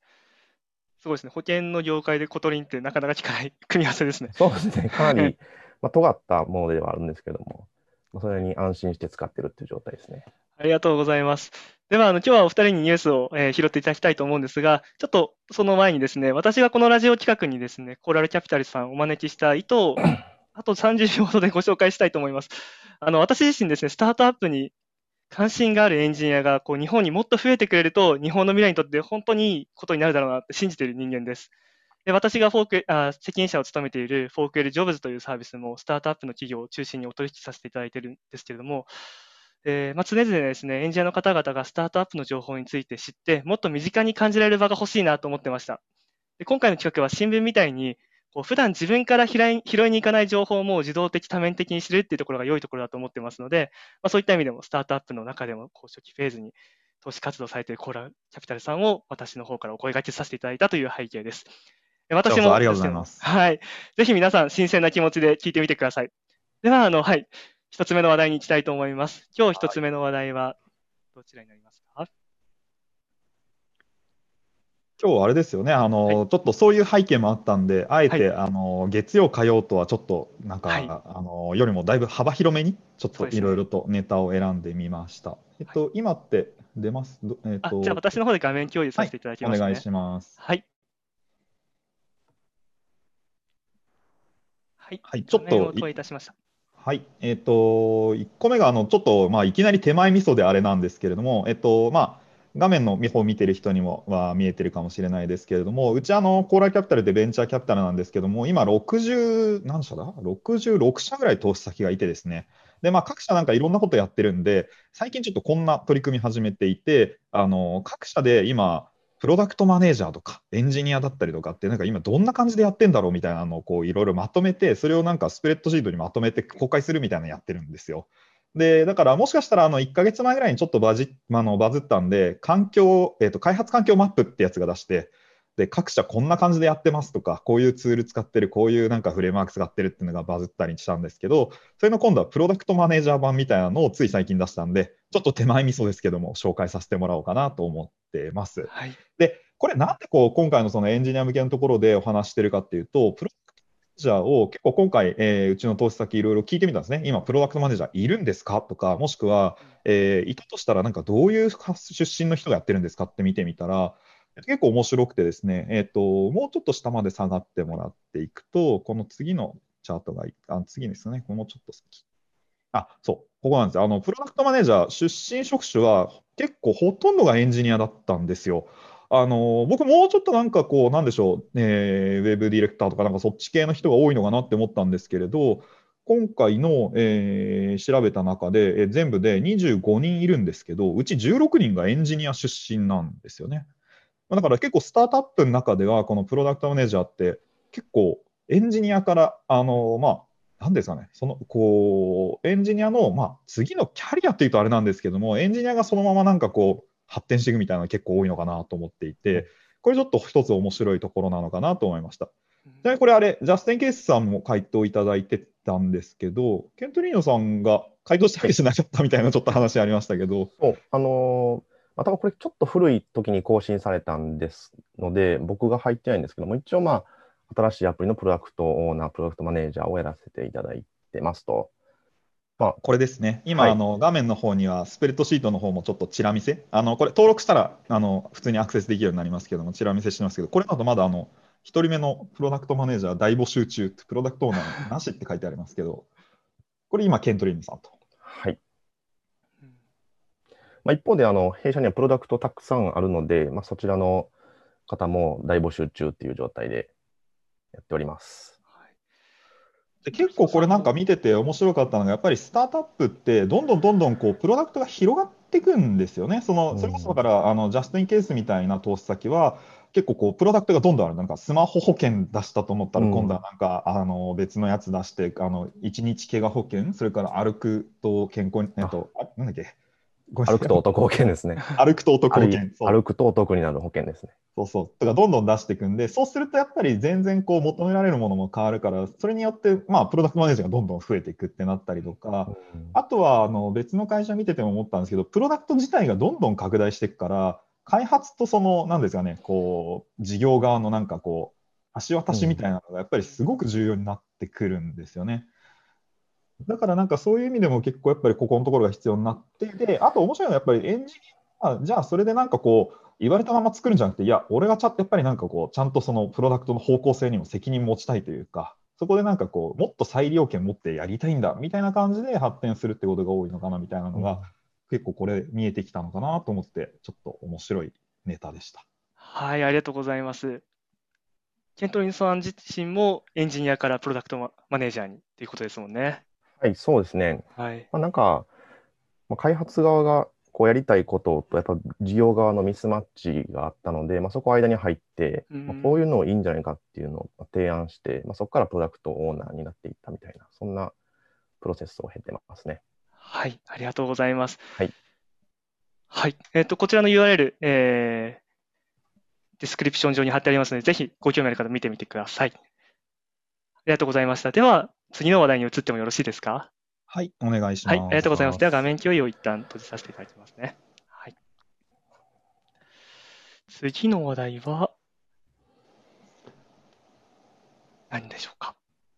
はい、ああ、そうか、これ僕がやるんですね。はい、えっと、次の話題は、えっと、あの、ちょっと前に、あの、宮坂さんが公開されてたブログがすごく面白かったんで、これちょっとなんかいろいろこう気になあのね、ここからですね、オープンソースとかの話になんか広げていけるところがあって、ちょっと面白いんで、うん、あの、ケントリーノさんとちょっとこう、これ話したいよねって話してそうなんですよね。えっと、ちょっと説明しておくと、えっと、宮坂さんっていうのは、あの、ヤフーのもともと社長だった方ですね。で、今は東京都の参与として、あの、まあ、いわゆるまさにあの、東京都のこう、なんですかね、最近のそういうデジタル化というか、みたいなところでものすごい活躍されている方です。で、その方があのブログで、えっと、タイトルはなんか、都庁とガランとバザールって、なんかちょっとこうなんですかね、あの、ちょっと変わったタイトルであるんですけども、えー、その、この都庁のなんかそういう取り組み、いわゆるあのシビックテックの取り組みですかね、みたいなところについて、えっと、 Code for Japan の関さんのスライドとかも、こう、ブログの中に入れながら、えー、お話をされていて、これ結構このシビックテックのところとかと、なんかもっとエンジニアがいろいろ関わっていけるよねみたいな話って、やっぱり今回のコロナですごいこう盛り上がってきたんで、これ結構いろいろとあの話話すと、話していくとなんか面白いネタかなってことで、ちょっと取り上げさせてもらいます。ありがとうございます。そう、ちょっとその、はい、あ、どうぞどうぞ。どうぞケントリーさんお願いします。あの、まあ、ちょっと話飛んじゃうんですけど、そのゲラン、かなゲランかな？ゲランとバザールのその原点で、まあ、十分な目玉があればバグ、すべてのバグは洗い出されるみたいな話があって、まあ、これすごい多数の方が使うサービスだと、まあ、そのあのオープンソースの開発と非常に相性がいいなっていうのは思って、まあ、このブログ見て面白いなと思ってたんですよね。そうそうそう。で、そこでちょっと僕とケントリーナさんに議論になってるのは、うん、いや、オープンソース相性、本当にいいのかなみたいなところ僕もちょっとでも思っていて、なぜかっていうと、あの、オープンソースプロジェクト、あの、今のところはその通りだと思うんですよ。あの、なんですかね、SIR、なんか、入札をこう突破した SIR がウォーターフォール型で作って納品してもあとは知らんっていう風になるものよりはオープンソースでいろんな人がチェックして常にプルリクが飛んでてみたいな方がいいのは間違いないんですけど、じゃあそのような状況に慣れてるオープンソースプロジェクトとか、なんかそんなコミュニティがちゃんと盛り上がってるようになりなり続けるって、そんなに多くもないんじゃないかなって思っていて、だから、盛り上がってりゃいいんですけど、例えば東京都だと絶対盛り上がるじゃないですか。でも、なんかもっとちっちゃななんとか町とかでやったときに、本当に盛り上がり続けるのかっていうと、結構メンテ大変なんじゃないかなとか思ってですね、そこちょっと、うーんと思って話してたんですよね。そうですよね。まあ、なんか我々が使うものって全部オープンソースで、まあ、全部非常に素晴らしい、まあ、Linux からまあ何でもそうなんですけども、非常に素晴らしいなと思って使ってるんですけども、そういったある種の生存バイアスが働いてるのかなと思っていて、まあ、なんで、まあ、その今残っているプロジェクトの陰に全然使われなくなったプロジェクトっていうのはもうたくさんあるわけですよね。そうならないのかっていうところが心配っていうことですよね。そうなんです、そうなんです。あの、うん、結構だからオープンソースって本当にたくさんあるじゃないですか。でもその中で例えばこう、本当にコミュニティが今も盛り上がってて常にこうどんどん進化が続いている。で、なおかつさらにそのなんかこうエコシステムみたいなのまでできて、で、実際にそれを使ってビジネスしてる人まで広がってるものって、そんなに多くないよなって思ってですね。うん。だから、まあだからむっちゃ枯れたものとか、もしくはまあ本当に誰もが使ってるっていう、なんかもうそれがちゃんと出来上がってるものをなんかうまく流用して作るっていうのは、まあそれはもう絶対むちゃくちゃ効率いいんでありなんだろうなとか思いつつ、どう使っていくのがいいのかなみたいなのを、なんかこれ見ながら、僕もちょっとこう、もやもや考えてましたね。うんまあ、そのミッションクリ、クリティカルなところ、まあ、個人情報もちろんのところで、あの果たしてオープンソースで成り立つのかみたいなところもあって、まあ、これちょっと考えたんですけども、ある種その API だけ行政側で提供してあげて、でそのフロント側をオープンソースにしちゃうみたいなのも一つの解決策なのかなとは思いましたね。ありますね、それは。いや、うん本当あの、うん API とか、あとはだから、その、とにかく、口を作ってくれればいいんですよね。だから、あの、うんこれ、シビックテックって今言われてますけど、その少し前はなんだっけ、オープンガバメントとかっていう結構ムーブメントがあって、とにかくなんか、あの、政府はデータを出そうみたいな。なんか、いつだったかな、僕なんか、結構昔ですけども、そういう、あの、オープンデータの、なんか、を使ってなんか面白いことやろうよみたいなハッカソンに普通に参加者として出たことあるんですけど、うんだからそういうのが出てると、なんかまあいろいろこう、なんか考えるとなんかできそうなことはあるんですよね。で、あとはだからそれをなんかどうするかみたいなところは確かに民間に任せちゃうっていうのも一つの方向ですよね。なんかその、うんどうせフロントのところは多分そっちの方がもっといいものできそうだし。うんうん。ありがとうございます。私もこの話題ぜひ混じりたいんですが、時間もありますので、進めさせていただきたいなと思います。はい。ました。よろしいですか？すいません。えー次の話題なんです。次は、えーこれは Apple Watch の話題になりましたね。そうですね。これはまあちょっとなんか、ね。はい。そう、むっちゃタイムリーで、ちょっとあの、まあこれ一番ちょっと雑談っぽくなっちゃうかもしれないんですけど、いや、あの、そもそも今回のちょっとネタ探してた時に、ここの過去1週間ぐらいのテックニュース見てたら、ついに Apple Watch であの心電図、あの、日本でも承認されたって出て、やべえじゃん、これっていうのをケントリーヌさんと盛り上がったんですよ。あの、うん僕もそういうのすごい好きだし、あと、ケントリーヌさんはもちろうんん、ジャスティンまさにちょっとこう、そういう、なんですかね、健康と、うんあの、保険みたいなところもちょっと絡んでたからってあるんですけど。そうなんですよね。まあ、これが保険に使えるかどうかでいうと、ちょっと怪しいかもしれないんですけども、あのそう僕、眠ってるアップローチがあって、えそうサウナに間違って持って入っちゃって壊れちゃったんですけど、でもそれでも心電図とか不整脈取れないからもうええかと思って、塩漬けにしちゃうんですけど、もう復活させて、ぜひ毎日使いたいですね、これね。で、そんなこと話してたらね、昨日の夜にこう、Apple Watch で今度は、あの、えっと、血中酸素濃度でしたっけ？そうなんですよ。ってあれ、買いました？いやいや、まだまだ買え、まだ、もう買えるんですか？え、もう多分注文できますよ。あ僕ちょっとあ朝ね、注文しようとして、あの、腕の太さ測んなきゃいけなくて挫折したんですけど、巻き尺ねえよとか思って。あ、そうなんですね。あ、そっか、ちょっと注文、いや、でも塩漬けのやつも5もあるんで、ちょっとどうしようかなと、1週間ほど悩んでから、でもこれ、あの、すごい僕ね、これね、面白いのが、あ面白いというか、なんかまあ、おいろいろこう考えさせられるところがあったのが、この心電図の機能とかって本当にすごいこう重要で、それこそあのうん不整脈とかってこう、こういうまさに技術で人の命が救えるっていう話なのに、なんだけど、他の国では認められてたのに、日本ではなかなか認められなかった。そうなんでも。とはいえ、アップルもそれをなんか手をこまねいて待ってたってわけじゃなくて、なんか相当いろいろ動いてたっぽいですよね。うんうん、そう、で、多分、えっと、リリースと同時にどっかのお医者さんが、その、アプローチ外来作りましたみたいなのがあるんで、多分その医者、お医者さんの方と、まあ、連動して、ロビー活動的なことやってたのかなっていうのは予測できますよね。そうそうそう。うん。なんかこれってその、まあ、技術とさらになんかなんですかね、プロダクトだけじゃなくて、そういうなんかロビーイングとか、そういうなんか規制まで、うん。なんかその辺全部動かして、なんか最終的にこのプロダクトになってね、なんかこれすげえ面白いなって思ったっていう、ちょっと、まあ、あとちょっと本当に時事ネタですね。いや、でも本当このアクションでまた世界変わりますよね。本当にいい方向に一歩動くアクションだったなと思います。そういう動きができるのテクノロジーを持ってる会社の強みだなと、本当に思いますので、うんうんはいいいな、いい話だなと思って聞いてました。失礼しました。はいはいあともう一個ネタあるんで、ちょっと最後いきますか。はい、お願いします。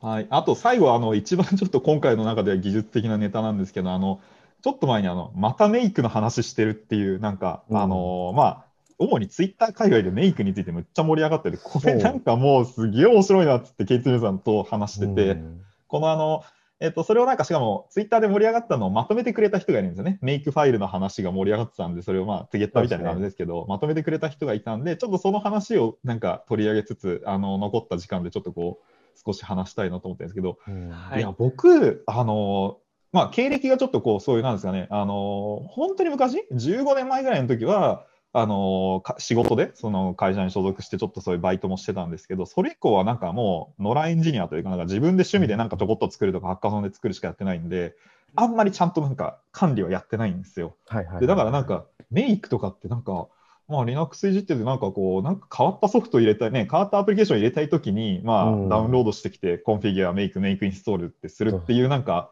いにしえのツールみたいな、なんかイメージでいたんですけど、うん、意外と普通にまだ現役でバリバリ使われてるんですねっていうのが、まずちょっとこれ見て驚いたんですよ。そうですね。昔、エウレカのインターンしたときは、まあ、ゴーラン使ってたんですけど、メイクでこあのプロジェクトを始められるっていう状態になってて、あ、これいいなって思ったんですよね。うんなんですけど、まあ、諸説あって、そのメイクファイルってやっぱり複雑な、複雑っていうか、まあ、ちょっと読みづらいところもあるので、まあ、それを、まあ、果たしてメンテするのか、バンドルとか NPM とか YARN とか、まあ、グレイドルとかいろいろある中で、果たしてメイクをかませるのかみたいな問題もあって、なかなかうん。エンジニア間でも議論が分かれて、なんかそれで夫婦喧嘩したみたいな人もいらっしゃるみたいで、そうそうそう。いや、環境構築って結構なんかもう古く、なんか永遠に続く話題じゃないですか。なんかもう必ず、なんか、ドッカーとかですごいその辺、こう、解決されたのかなと思いきや、まだなんか難しいなとか、あの、僕はあの、あれですね、パソコン買い替えるたびに思うんですよね。あの、半年前ぐらいに MacBook Pro 買って、で、で、ちょっとしてなんかこう、あ、そうだ、Python でちょっとクローリングしようとか思ったら、あ、ちょっとこれどうやって入れんだっけとかなったりとか、もうなんか、いまだにめんどくせえのたくさんあるな。で、さっきケンドリンドさんが言ったように、なんか、さっきのバンドルインストールとか NPM インストールとかで、なんかあれでもうパパッとできるのかと思ったんだけど、でもやっぱメイク使うのがいい場合もあるというか、なんか、それはもっと複雑ななんか事前準備が必要とか、あと、なんか言語またがってたりとかなんですかね。うんとか、あとはその、まあ、例えばサブ、Git のサブモジュールを最初にクローンしてからインストールインストールしないといけないとか、その前提条件がどんどんどんと増えていくと、まあ、確かに make 使うのはありかなとかも思ったりするんですよね。依存関係の整理ですね、確かに。そこは make の強みっすもんね。そう。そうなんですよね。あとなんかバイナリファイル、でっかいバイナリファイルをクローンしてこないといけないとか、あ取ってこないといけないとか、そういうのとかもメイクでやると書きやすいかもしれないですね。メイク、メイクファイルの強みってそういうところですもん。なんか一旦なんかこう、こう事前準備をして、まあ、もともとってだってそうですね、メイクコンフィギュアでちょっと設定入れて、で、メイクでファイル作って、で、メイクインストールでビルドみたいな、なんか、そんな感じっす。そそう。だこれなんか見ていくとなんかいろんな、いろんな意見があって面白くて、なんかメイクファイルをなんかシェルスクリプトの代わりに使うのは良くないっていう意見があったり、こうなんか、これはきっと、なんですかね、議論がたくさんあるんだろうな、みたいな。うなんでもなんかそのメイクを複雑化するっていうのは多分、あの当初の使い方からしてもおかし多分おかしくて、あのコンフィギュアの方に多分書くんですよね、そういうのって。うんうん。おそらくですけども。なんで、あのどうなんだろうな。最近、まあ、C メイクとかやと結構、そのダウンロード、プロジェクトのダウンロードとかも全部 C メイクファイルに書いちゃうんで、それがどっちに寄ってるべきかみたいな結構難しいですよね。うん、あとその、うんこれ僕、そのさっき言ったように、あの結構こう、ノラプログラマーも全然分かってないっていうか、なんか存在と概念しか知らないですけど、CI とかの文脈でもやだと、これやっぱないとうまくいかないとか、そういう話なんですかね。あ、そうそう、ちょっと、まあ、僕もそう見たんですけども、まあ、そのプロジェクトの初期化どうすればいいんだっけみたいな、ビルド、最初のビルドどうすればいいんだっけみたいなのを見るときに、その、まあ、サークル CI とか、マトラビス CI とかの設定ファイルを見れば、それが全部わかりますよっていう話があって、うんで、あ確かになと、まあ、それさえあれば、まあ、それをローカルで同じことやればビルドできるはずなので、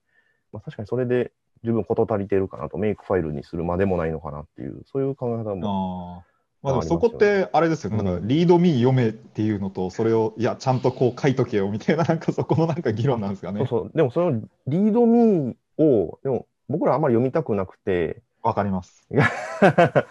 ドントリードみたいなのありますよね。なんかリードミーに文章でなんかダラダラ書いてあるよりはなんか確かにこう仕組みになってる方がね、やっぱいいっすよね。あと何でしケンデリーさんなんか面白いこと言うんですよね。あの、それがだから健全性のバロメーターだ。あそうそうそう、そう、プロジェクト、リポジトリをクローンしてきて、で、その常識的なインターフェースですぐビルドとかテストできますよっていうのが、そのプロジェクトの健全性を示すバロメーターになってるのかなと思ってて、なんでまあなんか、うんうんまあ、エンジニアの皆さんはこう入った瞬間にこう、コマンド、ワンコマンドで、えっと、ままあ、ビルドできたりテストできたりしたら、まあ、すごいいい会社さんに入ったなと、まあ、安心できると。それはあ要は。プロジェクトっていうのがちゃんとまあ管理されているというか、なんか、そうですね。まあ、管理、うんでもこれって結構善意のエンジニアリング、エンエンジニアリングなんで、とかなんか、割とその所属してるエンジニアの思想が反映されてるところではあるので、あそうなんとなく暇な時にこうやったりするんですよね、そういうのって。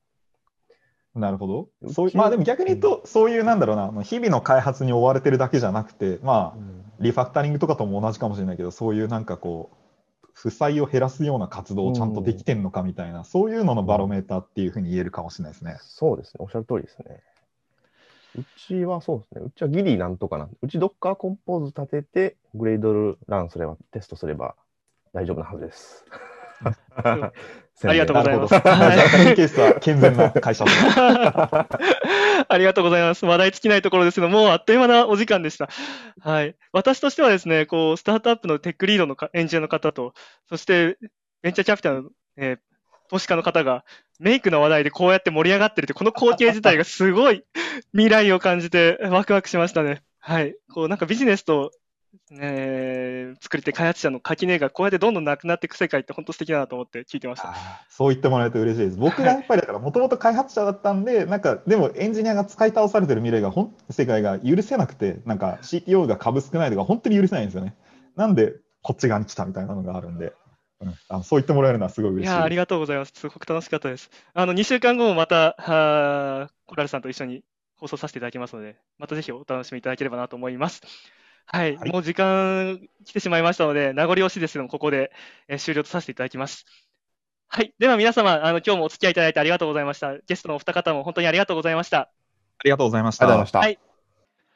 皆さん、こんにちは。 Forkwell Techcast 運営の赤川です。え Forkwell Techcast は IT エンジニアの転職を支援する Forkwell Jobs が企画する IT エンジニアのためのニュースピックラジオです。それではお待たせいたしました。本日のゲストをご紹介いたします。本日は日本 CTO 協会理事、レクター取締役の広木大地さんです。えー、広木さん、カメラとマイクオンにしていただけますでしょうか？今日はよろしくお願いいたします。ははいよろしくお願いしま。す。ちょっとあの、オブザーバーとしてですね、えーフォークエル運営する株式会社グルーブスのエンジニアマネージャーも今日は同席させたいと思いますので、吉永さん、カメラマイク合わせてオンにしてもらっていいですか？はいはいよろしくお願いいたします。では、あの、ひろきさん、まずは簡単に自己紹介をしていただいてもよろしいでしょうか？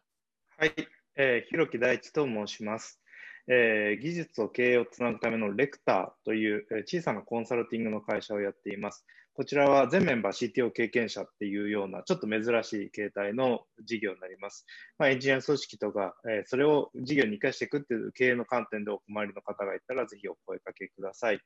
えーそういったことをやっているので、まあ、いろんな組織の技術的な課題とか組織的な課題を見ていきますので、えーそういったノウハウをまとめましたエンジニアリング組織論への正体という本を書きました。こちらあの技術書の対象とビジネス書の対象っていうなんか2つの賞をあ同時受賞したなんか珍しい本なので、ぜひ面白いと思うんで読んでみてください。えーまたあの日本 CTO 協会っていうその、まあ、最近デジタルトランスフォーメーション DX が取り沙汰されてますが、それとデベロッパーエクスペリエンスっていうその開発者体験両方必要だよっていう2つの DX って言葉を掲げている、えー一般社団法人を設立してまして、こちらの理事を務めさせていただいております。えー今回は短い時間ですがよろしくお願いします。はい、よろしくお願いいたします。私もあのエンジニアリング組織論への正体何度も読み返しております。本当に名著だなと思っております。はい。ありがとうございます。はい、今日ご一緒させていただけることとてもとても嬉しく思います。はい、よろしくお願いします。では、あの話題ですね、に移っていきたいと思います。えーでは、一つ目の話題ですね。こちらでよろしいでしょうか？はい、えーデジタル化全閣僚で推進ということで、菅内閣が発足したという、えー日経新聞のニュースです。ええーこちら、まああのまあ、全国ニュースでも話題なので、えー非常にその、うん注目されているところかと思うんですが、ーええーこのデジタル庁っていうのを作っていって、えーそれであの、まあ、行政のデジタル化っていうところをどんどん推進していきますよっていう省庁を作りましょうと。これをまあ2022年までに作りましょうということで、担当の大臣が平井、えー拓也さんという方が来ました。で、この方、まあ、ネット選挙の話とか、サイバーセキュリティ基本法とか、えっと、もしかしたら覚えてらっしゃる方いるかもしれないけど、安倍ぴょんっていうゲームが、あの、昔選挙の時に、あの、多分自民党が、あの、まだ野党だった時にあって、あの、そのゲーム作る指示をしてた人です。で、この、おなんでこう、まあ、皆さん、こう、行政の中で、最近僕、まあ、引っ越ししようかなと思って、はい。いろんな手続きしてると、行政の手続きめちゃくちゃめんどくさくて、何回住所書くんだよとか思いながら あるんですけど、その時結構不思議に思うのは、例えば、転居するときに、あの、ある区からある区に行くときに、まあ、退出届と、転入届と転,、ええ。あ転出届と転入届書きますっていうのがあるときに、戸籍を、まあ、再登録してもらうような形になるわけです。で、この時に別に住所本当かどうかそんなに確認されないし、うんその、なんとなく戸籍ってこう、なんか、ラフに扱われてるのに、その後、その住所確認とかにめちゃくちゃ使われてたりして、え。ーなんか意外とその緩い仕組みで動いてるなっていうのが多分こはい。うやってると思うと思うんですが、これまあそもそも、まあ、行政自体が、まあ、あの権力と、まあ、その権利をちゃんとけ分散させるために、地方、戸籍をちゃんと地方自治体が管理してみたいな仕組みがあったので、結構バラバラで、ええ最近のその、えー法案、あの、戸籍法の改正が通るまでは、あの、要はその、えー住民と、住民票とかを取り出すのに、まあ、まずはそこまで行かなきゃいけないとこ、まあ、ざらにあって、それは、まあ、要は、あの、全データを国が管理しちゃいけないよね、みたいな思想があったりしたんですね。だけど、まあ、あまりにもこれは不便だよねっていうところで、あの、その最近だとその自民党とかが出してるのデジタル田園都市構想みたいなのがあって、それ何かっていうと、まあ、地方にいてもちゃんと同じように仕事できれば、東京一極集中しなくていいじゃないみたいな形で、えーそういうところをスムーズにしていきましょうっていうようなことをやっています。で、まあ、こういう行政のやつって、まあ、法令が使用書になるわけですけど、ええ。やっぱりその人間が動く前提で法令を作ってたりするもんですから、ええ。あの結構、そのシステム実装がめちゃくちゃ難しいのと、うん。その地方、権力を分散させるために、要はその自治体ごとにマイクロサービスやってるみたいなもんなんですよ。その仕様がバラバラな。ええなので、その外示、例えば簡単な外示とか、あの僕の広の字って実は難しい、真ん中が黄色っていう字が本当の字なんですけど、ええ。それ外示じゃないと出ないんですね。で、そういうのと外示の管理とかも、実はそのえ。ベンダーごとにバラバラにやってたりしていて、要は統一して開発できないスタイルになってたりするから、えーこれ難しいよねっていうところを、まあ、一定権力集中させなきゃいけないっていうのがあって、多分そういったことでデジタル庁っていうことを作っていくっていうのが、まあ、ニュースの概要なんですけど、えーこれ結構まあ難しいと思っていて、実現していくとか、権力集中させていくの。これがどのぐらい本気でドライブしていくのかなっていうところが、まあ、この日本 DX っていうところでは見どころだなと思っていますっていうのが1個目のニュースです。ありがとうございます。このニュース自体は、あーポジティブなニュースとしては、ひろきさんは捉えてらっしゃいますか？それとも、結構これは厳しいなという感覚ですかね？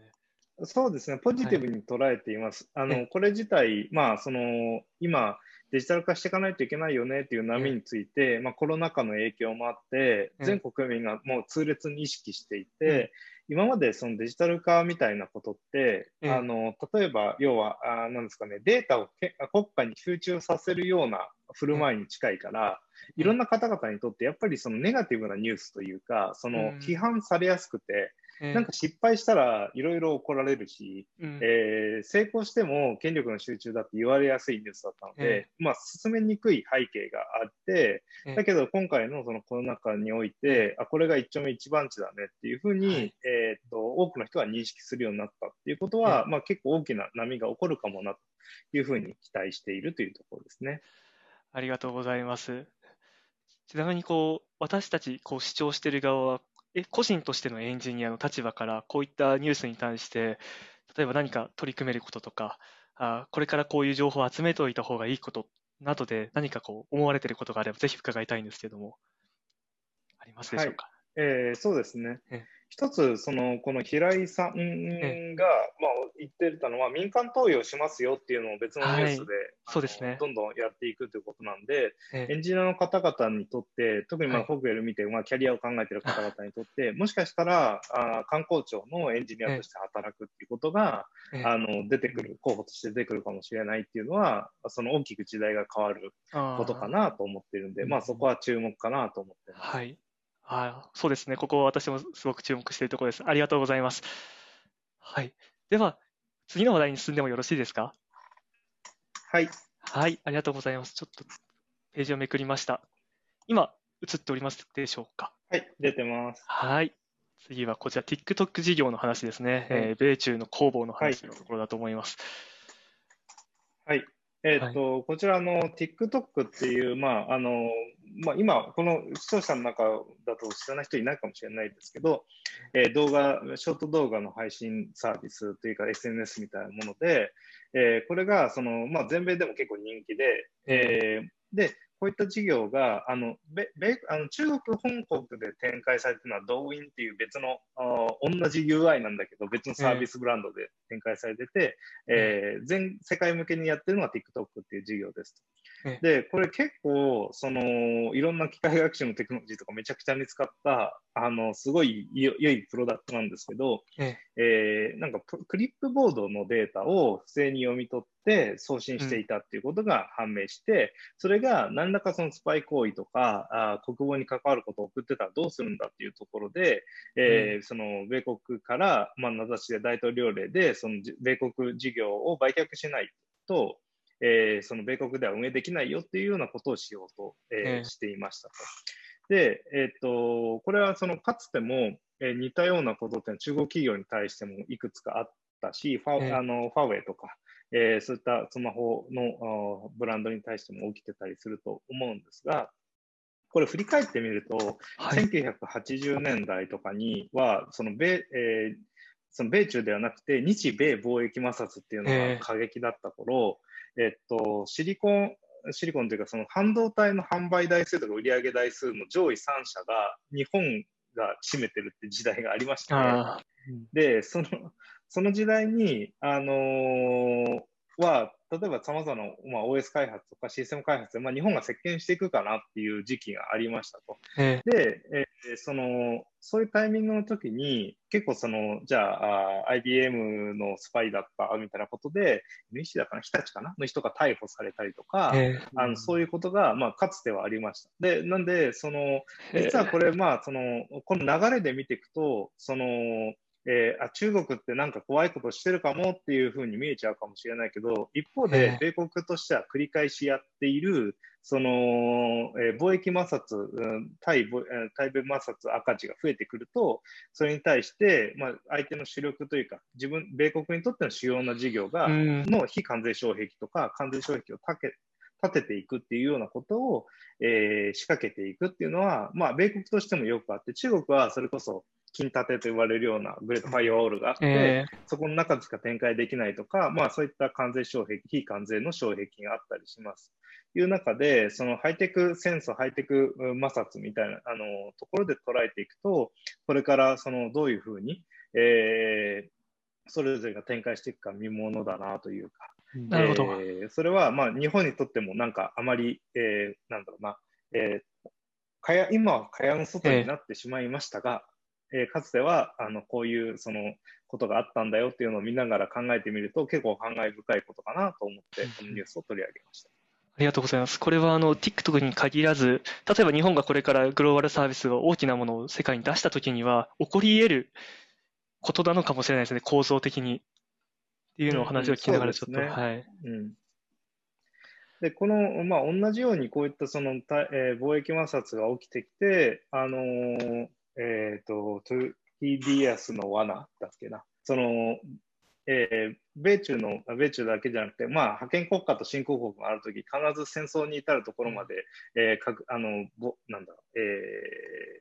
ー、なんだろうな、対立が激化するっていうような、うん、えー、そういった、あのー、法則というか、えーのがあって、これは古代ギリシャとそのにおいてアテネとスパルタが戦争に破滅的な戦争に至るまでの話が出てきたような話なんですけど、まあ、そういうふうに考えると結構ここは激化していってじゃあなんで日米貿易摩擦の時に、えーなあのーそう起こりそういうところまで起こらなかったかっていうとやっぱりそのプラザ合意とかその為替のところが、えー介入できてしまったので、えーその日本の勢いっていうのを削ぐことができたっていうことと、えー日本自体の経済っていうのはこう停滞していったということで、そういうことがあまり起こらなくなっていったっていう話があると思うので、まあ、今後の10年を占うのには結構重要なタームかなと思って、このニュースを取り上げました。ありがとうございます。ありがとうございます。あの、これまでの話題の中でも、また今回違った毛色の話題を取り上げていただいてとても嬉しく思います。次の話題も、えー昨日いろいろニュースで取り上げられた話題ですね。今映しましたけども、決済、キャッシュレスの不正の引き出しのニュースです。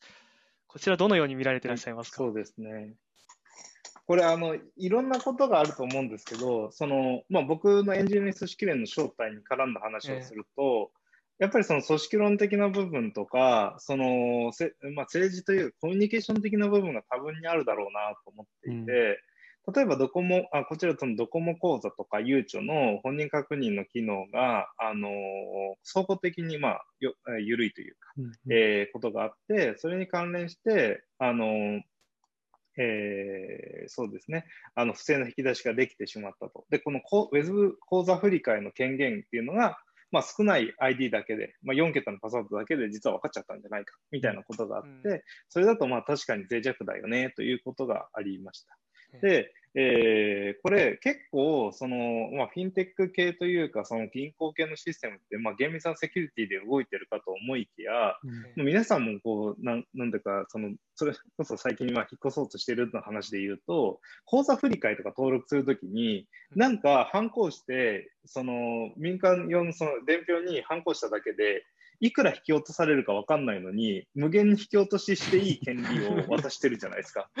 あれめちゃくちゃ不思議な仕組みだなと思ってて、最初なんでこれで引き落とせるんだろうってよく分かんなかったんですけど、要はもう、あれがあったらもう、その、えー信頼してる業者だから、不正なこのお金の引き落とし方しないだろうということでやってるわけです。で、その仕組みをウェブに切り替えたものをそのまま個人用のシステムにつないだっていうことが、まあ、その大きな話としてあって、で、本人確認と、最最近だと eKYC みたいなものがあると思うんですけど、そういうことが、その不十分なアカウント、そのふかつてはドコモあ口座だったりすると、その電話番号で、えー登録して、電話番号登録で電話の SMS の認証とか、電話のコールバックがかかってくるんで、確実にその電話を持ってる人だって本人認証ができてたりとか、ええ。そういうことがある中でできてたアカウントが、その今度は自由に誰でも作れるよっていう ID 戦略が動き始めて、合わせ技で気づいたら生まれちゃった脆弱性と、うん。えーそのまあ、口座を口座の対応銀行を増やしたいっていうそのいビジネスインセンティブとが、その気づかないうちに絡み合って最終的にこういう状況になってたっていう話とか、その何か似たような類似の事例があっても、えーそれをエスカレーションして、その大きなインシデントになる、ヒヤリハットのヒヤリはあったはずなのに、えーその大きなインシデントになるまでに、えーその止めづらかった、止められなかった要素っていうのがあったんだなっていうところが、非常にそのシステムだけに限らず、組織論的な要素が多いので、えーこちらその注目しているというニュースです。吉永さんいかがですか？何か。あそうですね。いあの意外とこのフィンテックの領域とかで、あのこういった、まあ、インシデントがあのは起きやすいなとは思っていて、その組織的なあの問題とかっていうのもやはりあるんだろうなというのはすごくわかります。はい。そうですね。まあそういうのをいろいろなんか仕事していく中で、あのー複雑な領域が絡んでステークホルダーが増えていく、特に ID と決済って、うんまあステークホルダーが増えやすいんですよね。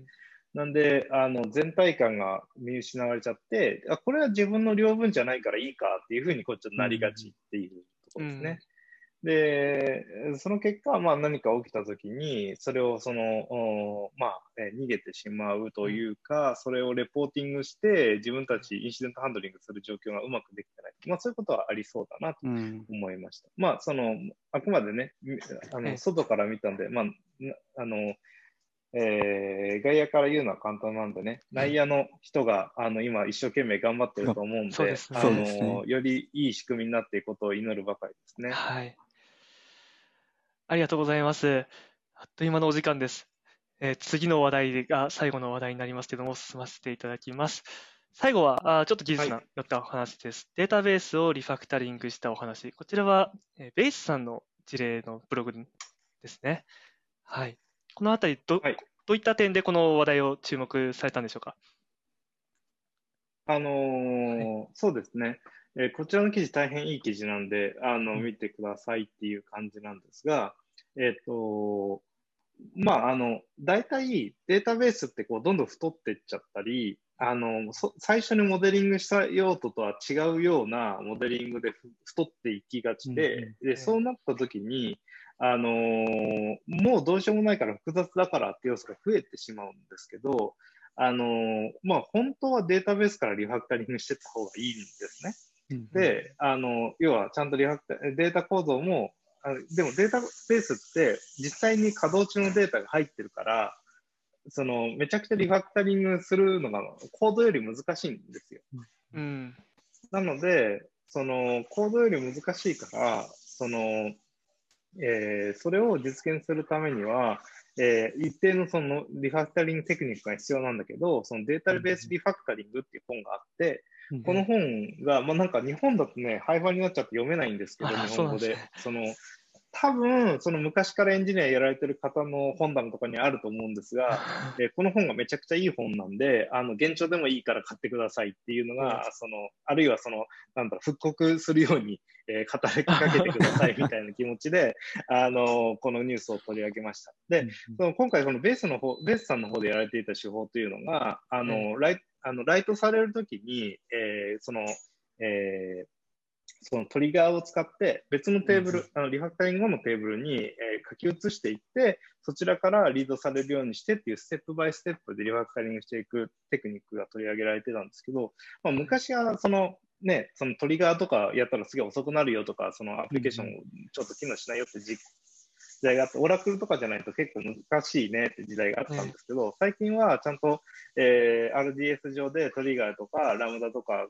動いたり、えーそのそういった、えーあるデータベースにライトされたっていうきっかけで別のデータベースにライトするみたいな、うん。えーこととかもしやすくなってきてるんで、あの作り直そうという前に、こういったそのドメインモデルとリレーショナルモデルが不一致している部分っていうのを解消していくっていうアプローチっていうのを、ぜひそのエンジニアとしても経験していくことってすごい大事だと思うし、えーそういう、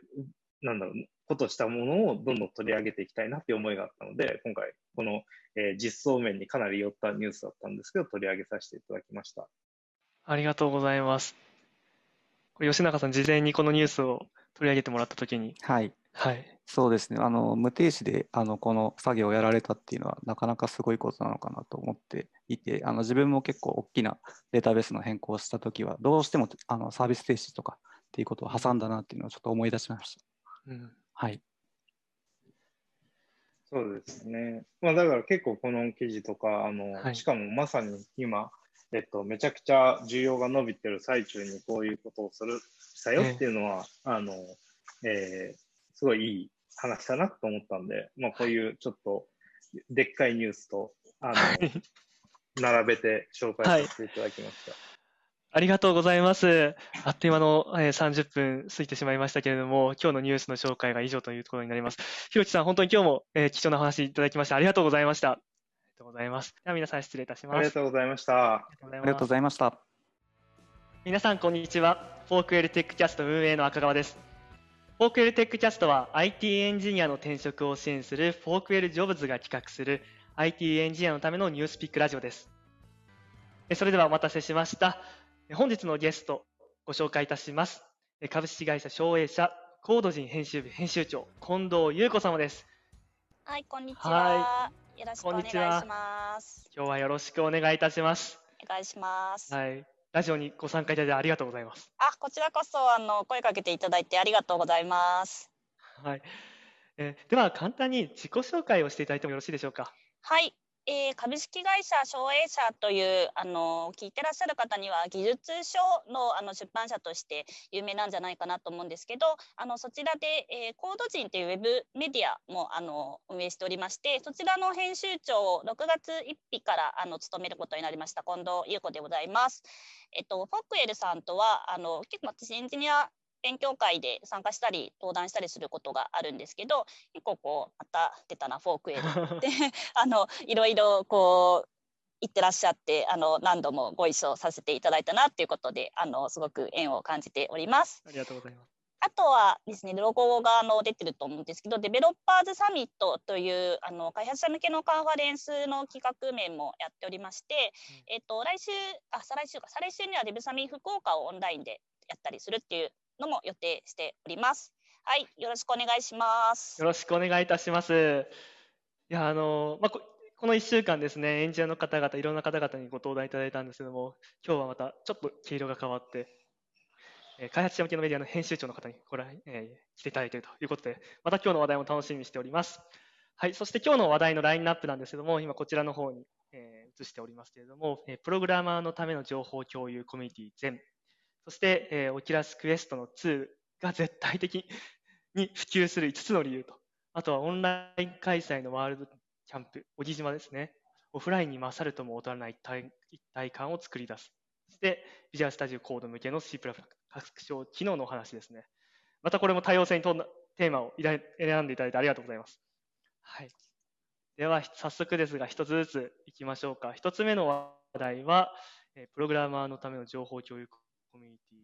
全の話題ですね。はい、あと、こちらですね。はい。はいこう飛んじゃいましたね。すいません。おこちらですね。はい。はい。えー、とこちらあのいきなりあのニュースじゃなくてですねサービスの紹介になるんですけどあの今週なんか彗星のごとく現れたサービスだなと思って、あのちょっとやっぱり取り上げたいなと思ったところ赤川さんも注目されていたってことで、あのすごく良かったなというふうに思います。で、えっと、こちらのサービスなんですけれどもあのプログラマーの方があの情報共有できる、まあ、そのままですがサービスなんですが記事を作成するっていうのと本を、まあ、疑似的な本ですかね本をはい。作成する、執筆するっていうところの、まあ、大きく分けて2つのあのアウトプット方法が選べまして、ええー、と記事については基本的には無料で公開する。ただあのノートってサービスあると思うんですけどノートのように投げ銭機能があるっていうところが、まあ、特徴ですかね。はい。あと本の方は、えーとまあ、有料で公開することができる、まあ、無料公開も可能なんですけどで、まあ、無料公開でしたものも、まあ、投げ銭は受け付けることができるみたいなあのところが、えーとね。まあ、一つの特徴かなというふうに思います。今日ちょっとですね、午前中にこのサービス、実は個人開発でやられているということなんですけども、その開発者の方にお声掛けして、画面投影していいですかとえご相談しましたら、え OK の許可をいただいたので、せっかくなので、ここ画面共有させていただきたいなと思います。はい、はありがとうござい今ます映っておりますでしょうか？えい私ちらですねてます。はい。でこちらはあの先ほど言ったように、えー、と記事にしたり本にしたり、まあ、サポートで、まあ、読んだ人が応援するっていうようなことができるっていうところが特徴ですね。で、まあ、はいちょっとスクロールしていただいて、はいえー、と Tech Trends ってあるのはあの技術的なあの記事ですね。でさらにその下にめくっていただくと Idea Trends ってあるのは、まあ、よくポエムって言われたりするかなと思うんですけど、はい。あのまあ、技術にあの限らないあのキャリアだったりとかマネジメントだったりとかあの情報収集手段とか、まあ、そういった感じのテキストもあの書けるカテゴリーが用意されてるっていうところも特徴かなと思います。はい。でさらにその下でいただくと,、えっとブックトレンズってあるんですけどこんな感じであの本を、えっとこうまあ、作って売ることができますね。でこれさらにもうちょっとあの見ていくにあたって、はい。えっ、とこう全公式の、はい、マニュアルを出していただけるとより分かりやすいかなと思います。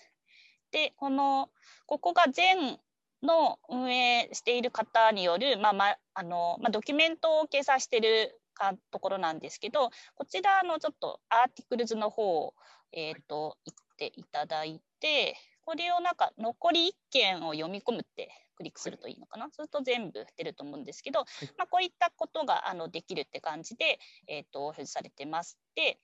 あのウェマークダウンで書けるんですけどウェブ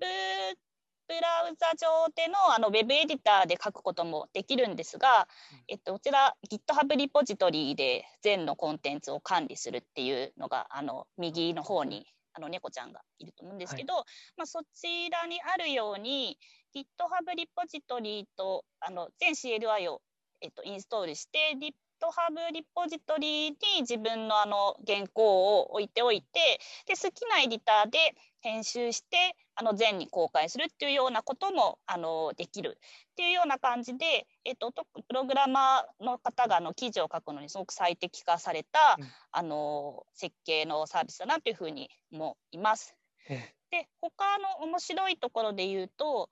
えっと、アイコンあの絵文字がこの並んでると思うんですけどえっと、これ記事を書くときに絵文字をなんか設定することができるみたいなんですね。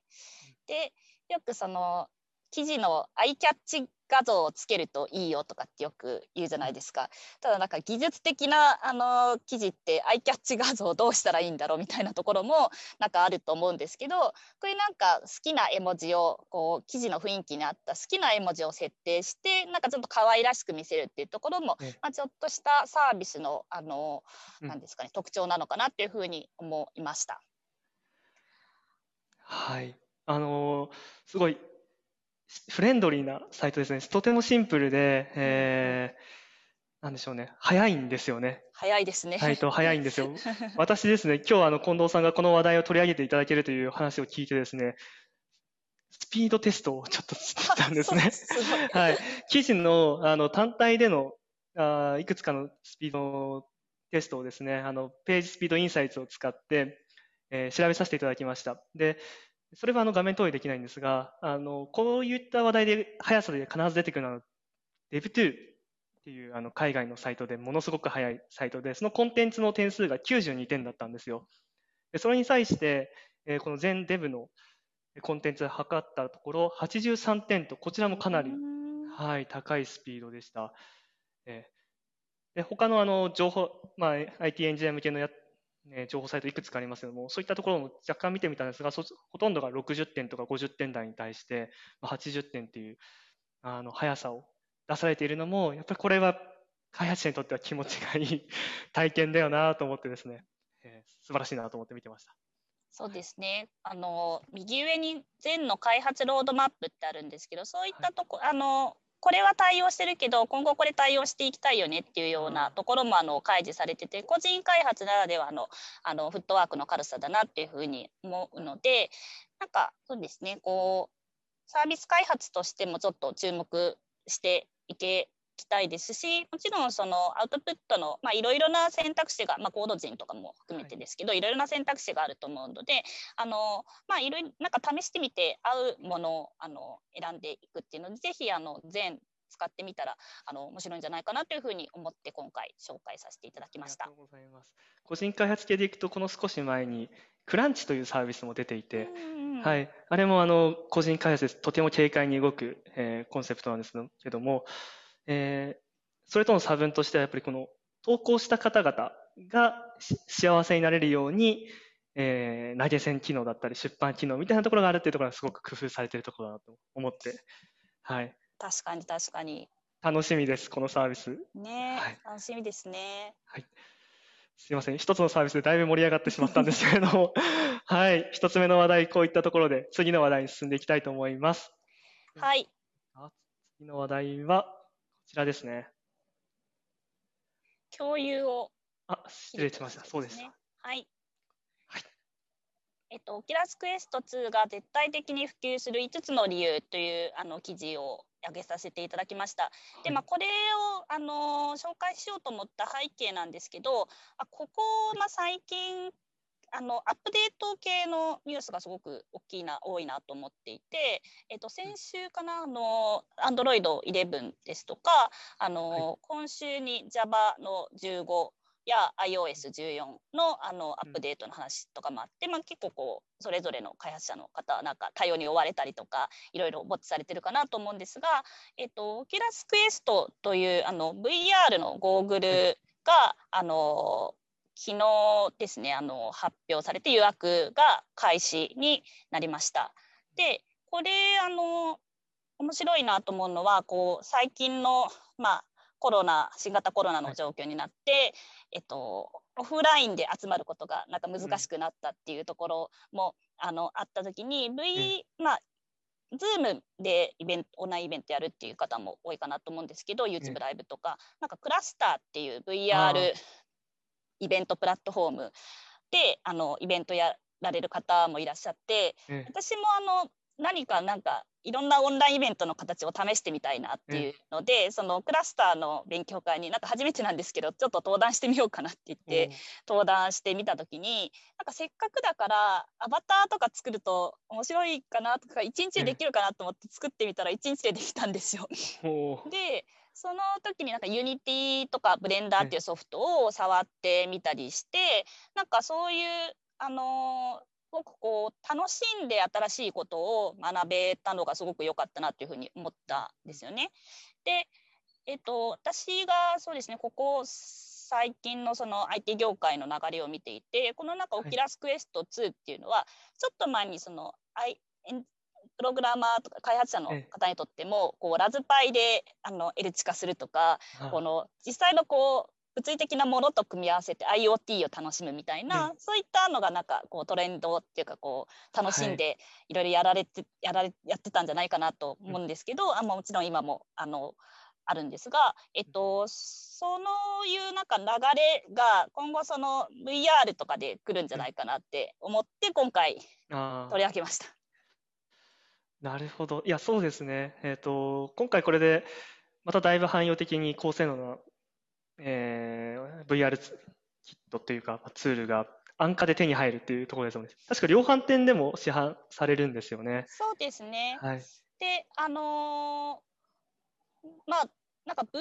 スマホアプリを開発者の人が作るように、v、VR のアプリを開発者の人がすぐ作れるかって言ったらなんかそこはちょっと私もわからない。あのまあ結構簡単に、はい、意外と簡単に作れるかもしれないですしやっぱりなんかすごいもうずっとやられてる人とかがいてなかなかそこはいけないかもしれないんですけど私みたいにそのアバター作ってみるとかあの VR のあの世界ワールドっていうんですけどそれをちょっと Unity で作ってなんかインタラクティブなものにしてみるとか、はい、そういったところからなんかあの開発者の人が新しいことを楽しんで触れられるあのいいきっかけになるのかなと思っています。でこのノートが何がいいかというとその Oculus Quest 2についてえっと、他の記事だとなんか解像度が上がったとか打ちやすくなったとか、はい、あのスペックの話あのは結構詳細に他の記事でもされてるんですけど、はい、あのまあ、そこの紹介はもちろんなんですがこういった例えばあのえっと、ソフトウェア的にこういったコンテンツがあるとか世の中の流れがオフラインで集まれないから、はい、あのこういったなんかバーチャルライブとか、うん、あのそういったあの世の中の状況があるのでオキラスクエスト2おすすめですよっていうようなあの紹介をしていただいてるのでなんかまとまってこの記事いいなということで紹介しました。ありがとうございます。さあでは次の話題に進んでもよろしいですか？はい。あっという間ですね。時間が。次の話題はこちらですね。はい、はい、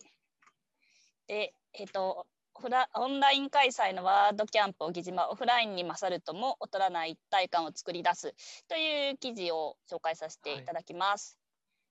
はい、でこのワードキャンプ小木島私はこのイベント参加したわけではないんですけどあちなみにワードキャンプっていうのはワードプレスのカンファレンスですね。で小木島というのはその瀬戸内海にある小さな島のことなんですけど、うん、あのなんか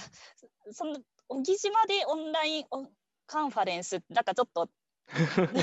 びっくりしちゃうようなあの、ね、感じのシチュエーションかなと思うんですが、えーと、このこの記事だったりとかさんあのスタッフやってよ参加してよって方の投稿が流れてきてすごく、ええ。あのいいなと思って、うん。この記事にいろいろなあのツールを使って、えっ、とオンライン開発カンファレンスを盛り上げたっていうような話を、あのが書かれていてすごくこう後から読んでもいろいろ参考にできるところがあるなと思ったので紹介させていただきました。はい。ありがとうございます。あの、デブサミの方でもいろいろ運営されている側だと思いますので、こう、イベントのあり方が今、こう、極端に変わっているタイミングで、こういう知見がどんどん流れてくるのは、本当に私も主催する側としてもありがたいなと思ってるんですけども、特に近藤さんの中で、ここは面白いなとか、この話題の中で、ここはなんか、こういう動きは素晴らしいなと思われた点とかってございますか？そうですね、はい。えっ、と参考になるかなと思ったのはリモという、あはい。えっとなんかフロアを上から見下ろしたような UI の、はい。あのなんですかねこうコミュ。ニケーションツールといいますか、なんかテーブル上になったもの、はい。あのサービスがあるんですけどそちらでのあのこ実際テーブルにええ。例えばこう、えっ、と、あの、スタッフルームとか、このワードプレスについて話したい人っていうような感じで、こテーマごとにテーブルに設定されてるんですね。そうです、そうです。そういあったあの分け方みたいなところとか、なんか結構具体的に参考になるんじゃないかなっていうのと、あとまあ、そうですね、オンラインカンファレンス、オンラインツールっていう話ではないんですが、特にいいなと思ったのが、えーっと、そうですね、多様性スピーカートレーニング。っていうのをされたんでですよすね。はい。はい。で、これ何かというと、ちょっとこう、あの、まあ、過小評価されているグループに所属ってあるんですけど、まあ、ちょっとなんかマイノリティとか女性でちょっとなかなか相対的にやっぱり登壇することに対して、まあ、やりづらいと感じていらっしゃるかグループっていうような理解なのかなと思うんですけど、もしくはまあ初心者だったりでうん。自分が人前でセッションするなんてっていうふうに思ってしまう方に対してあの登壇あのしていこうよってことであのなんか登壇ができるように促すようなトレーニングをあのん事前に提供されていて、それがきっかけで登壇された方もこのイベントであったということなんですごくいい取り組みだなというふうに思いました。強く思います。あの、ライトニングトーク、まあ特にオンラインの場になってくると、こうたくさんの人に見られるので、出ていくのがよりちょっと怖い気持ちがあると思うんですけども、そういったところを経験者の方々がしっかり支援されて、アウトプットをする一歩目を踏み出せる、まあ、こう背中を押してあげるっていう活動、これ本当にいいなと思って、はい。私たちもこういった動きができればいいなと思って読みましたね。ありがとうございます。はい。では、もうあっという間なんですよ、最後の話題ですね。はい。はい、最後の話題は、まあ、ちょっと短めにせっかくコード人から来ているので、コード人で今週ちょっとあの反響が大きかったトピックっていうところで紹介させていただきます。でビジュアルスタジオコード向け C++ 拡張機能一般提供開始。あのまあ、1.0になったってことで、今までもプレビュー版で使われてたあの方もあのツイッターの反響から見て多かったようなんですけども、あのより今後その、まあ、一般提供ということで、まあ、ビジュアルスタジオ、あ C++ もビジュアルスタジオコードで開発できるんだっていうようなあの驚きの反響があったりとか、うんうん結構それでやっぱり今今後もビジュアルスタジオコードすごく勢い伸びていくなっていうふうにあのこれこの反響を見て思いました。うん、思いました。あの C++、まあ、組み込みによく使われていると思いますけど、最近だと IoT 系の開発とかの需要が高まっているので、こう C++ が活躍できるジャンル、領域も広がっているなと思ってます。で今回この VS コードで C++ 書けるようになったっていうところも、そういった勢いに火をつける要素の一つになるんじゃないかなと思ってですね、見ておりました。はい。ありがとうございます。今日ご紹介予定の記事4つすべて、えーご紹介を今させていただきました。最後になんですけども、ちょっと1週間振り返りをさせていただきたいなと思っています。はい。近藤さんから見て今回の、まあ、この1週間いろいろなゲストの方が登壇されたんですけども、何かこうお気づきになった点とか感じられた点なんか客観的に見られてございますか？えっとですね、あの私すごく緊張 してましてですね、あのえゆ夢に見るぐらいちょっと不安だったんですよ。まあなんとか 今日のその場が すいません。いえいえなんとかななんとかなんとか話せたなというふうに話せました？思ってるんですけど、ありがとうございます。で、なので、あの、月曜日の松本さんのしかちょっと、あの、あまりに皆さんの聞くと緊張すると思って、松本さんのしか聞けてないんですけど、でも、記事のピックアップは全部、あの、確認したときに、ちょっとこう、最初はか自分がピックアップした後にちょっと他の方見たんですけども、皆さん全然違ってて本当面白いですね。そうなんですよ。あの、誰も記事が被らないですし、被りそうな気配すらないっていう 感じだったんですよね。はい。これはなんか、やっぱりこう、一人一人皆さん見てるものとか気にされてる観点っていうのが異なってくるので、そういうのをまとめていろんな着眼点で私自身が知ることができて本当に勉強になったなと思います。はい。では、あの、近藤さんは2週間後のまた金曜日にまたご登壇いただけるということなんですけれども、えー夢に出ないようにリラックスして 全然問題なかったので、はいよ。かったです。次回も楽しみにしております。はい。では、あの、今日の、えーラジオはここまでとさせていただきますけれども、えー来週1週間はお休みさせていただいて、また再来週の月曜日の12時10分から、えーこのラジオをスタートさせていただきます。来週の月曜日も、えー今週の月曜日のゲストと同じく、桜インターネット研究所の上級研究員の松本良介さんにご登壇いただくことになっておりますので、また皆さんぜひ楽しみにしていただければなと思います。そして今日までの動画をですね、この後私たち頑張って編集して、できれば来週の頭には、まあ、4連休ありますけれども公開したいなと思っておりますので、そちら公開しましたらぜひ皆さんご視聴いただければなと思います。はい。では今日は皆様ご視聴いただいてありがとうございました。近藤さんも今日はありがとうございました。ありがとうございました。また2週間後にお会いしましょう。ありがとうございます。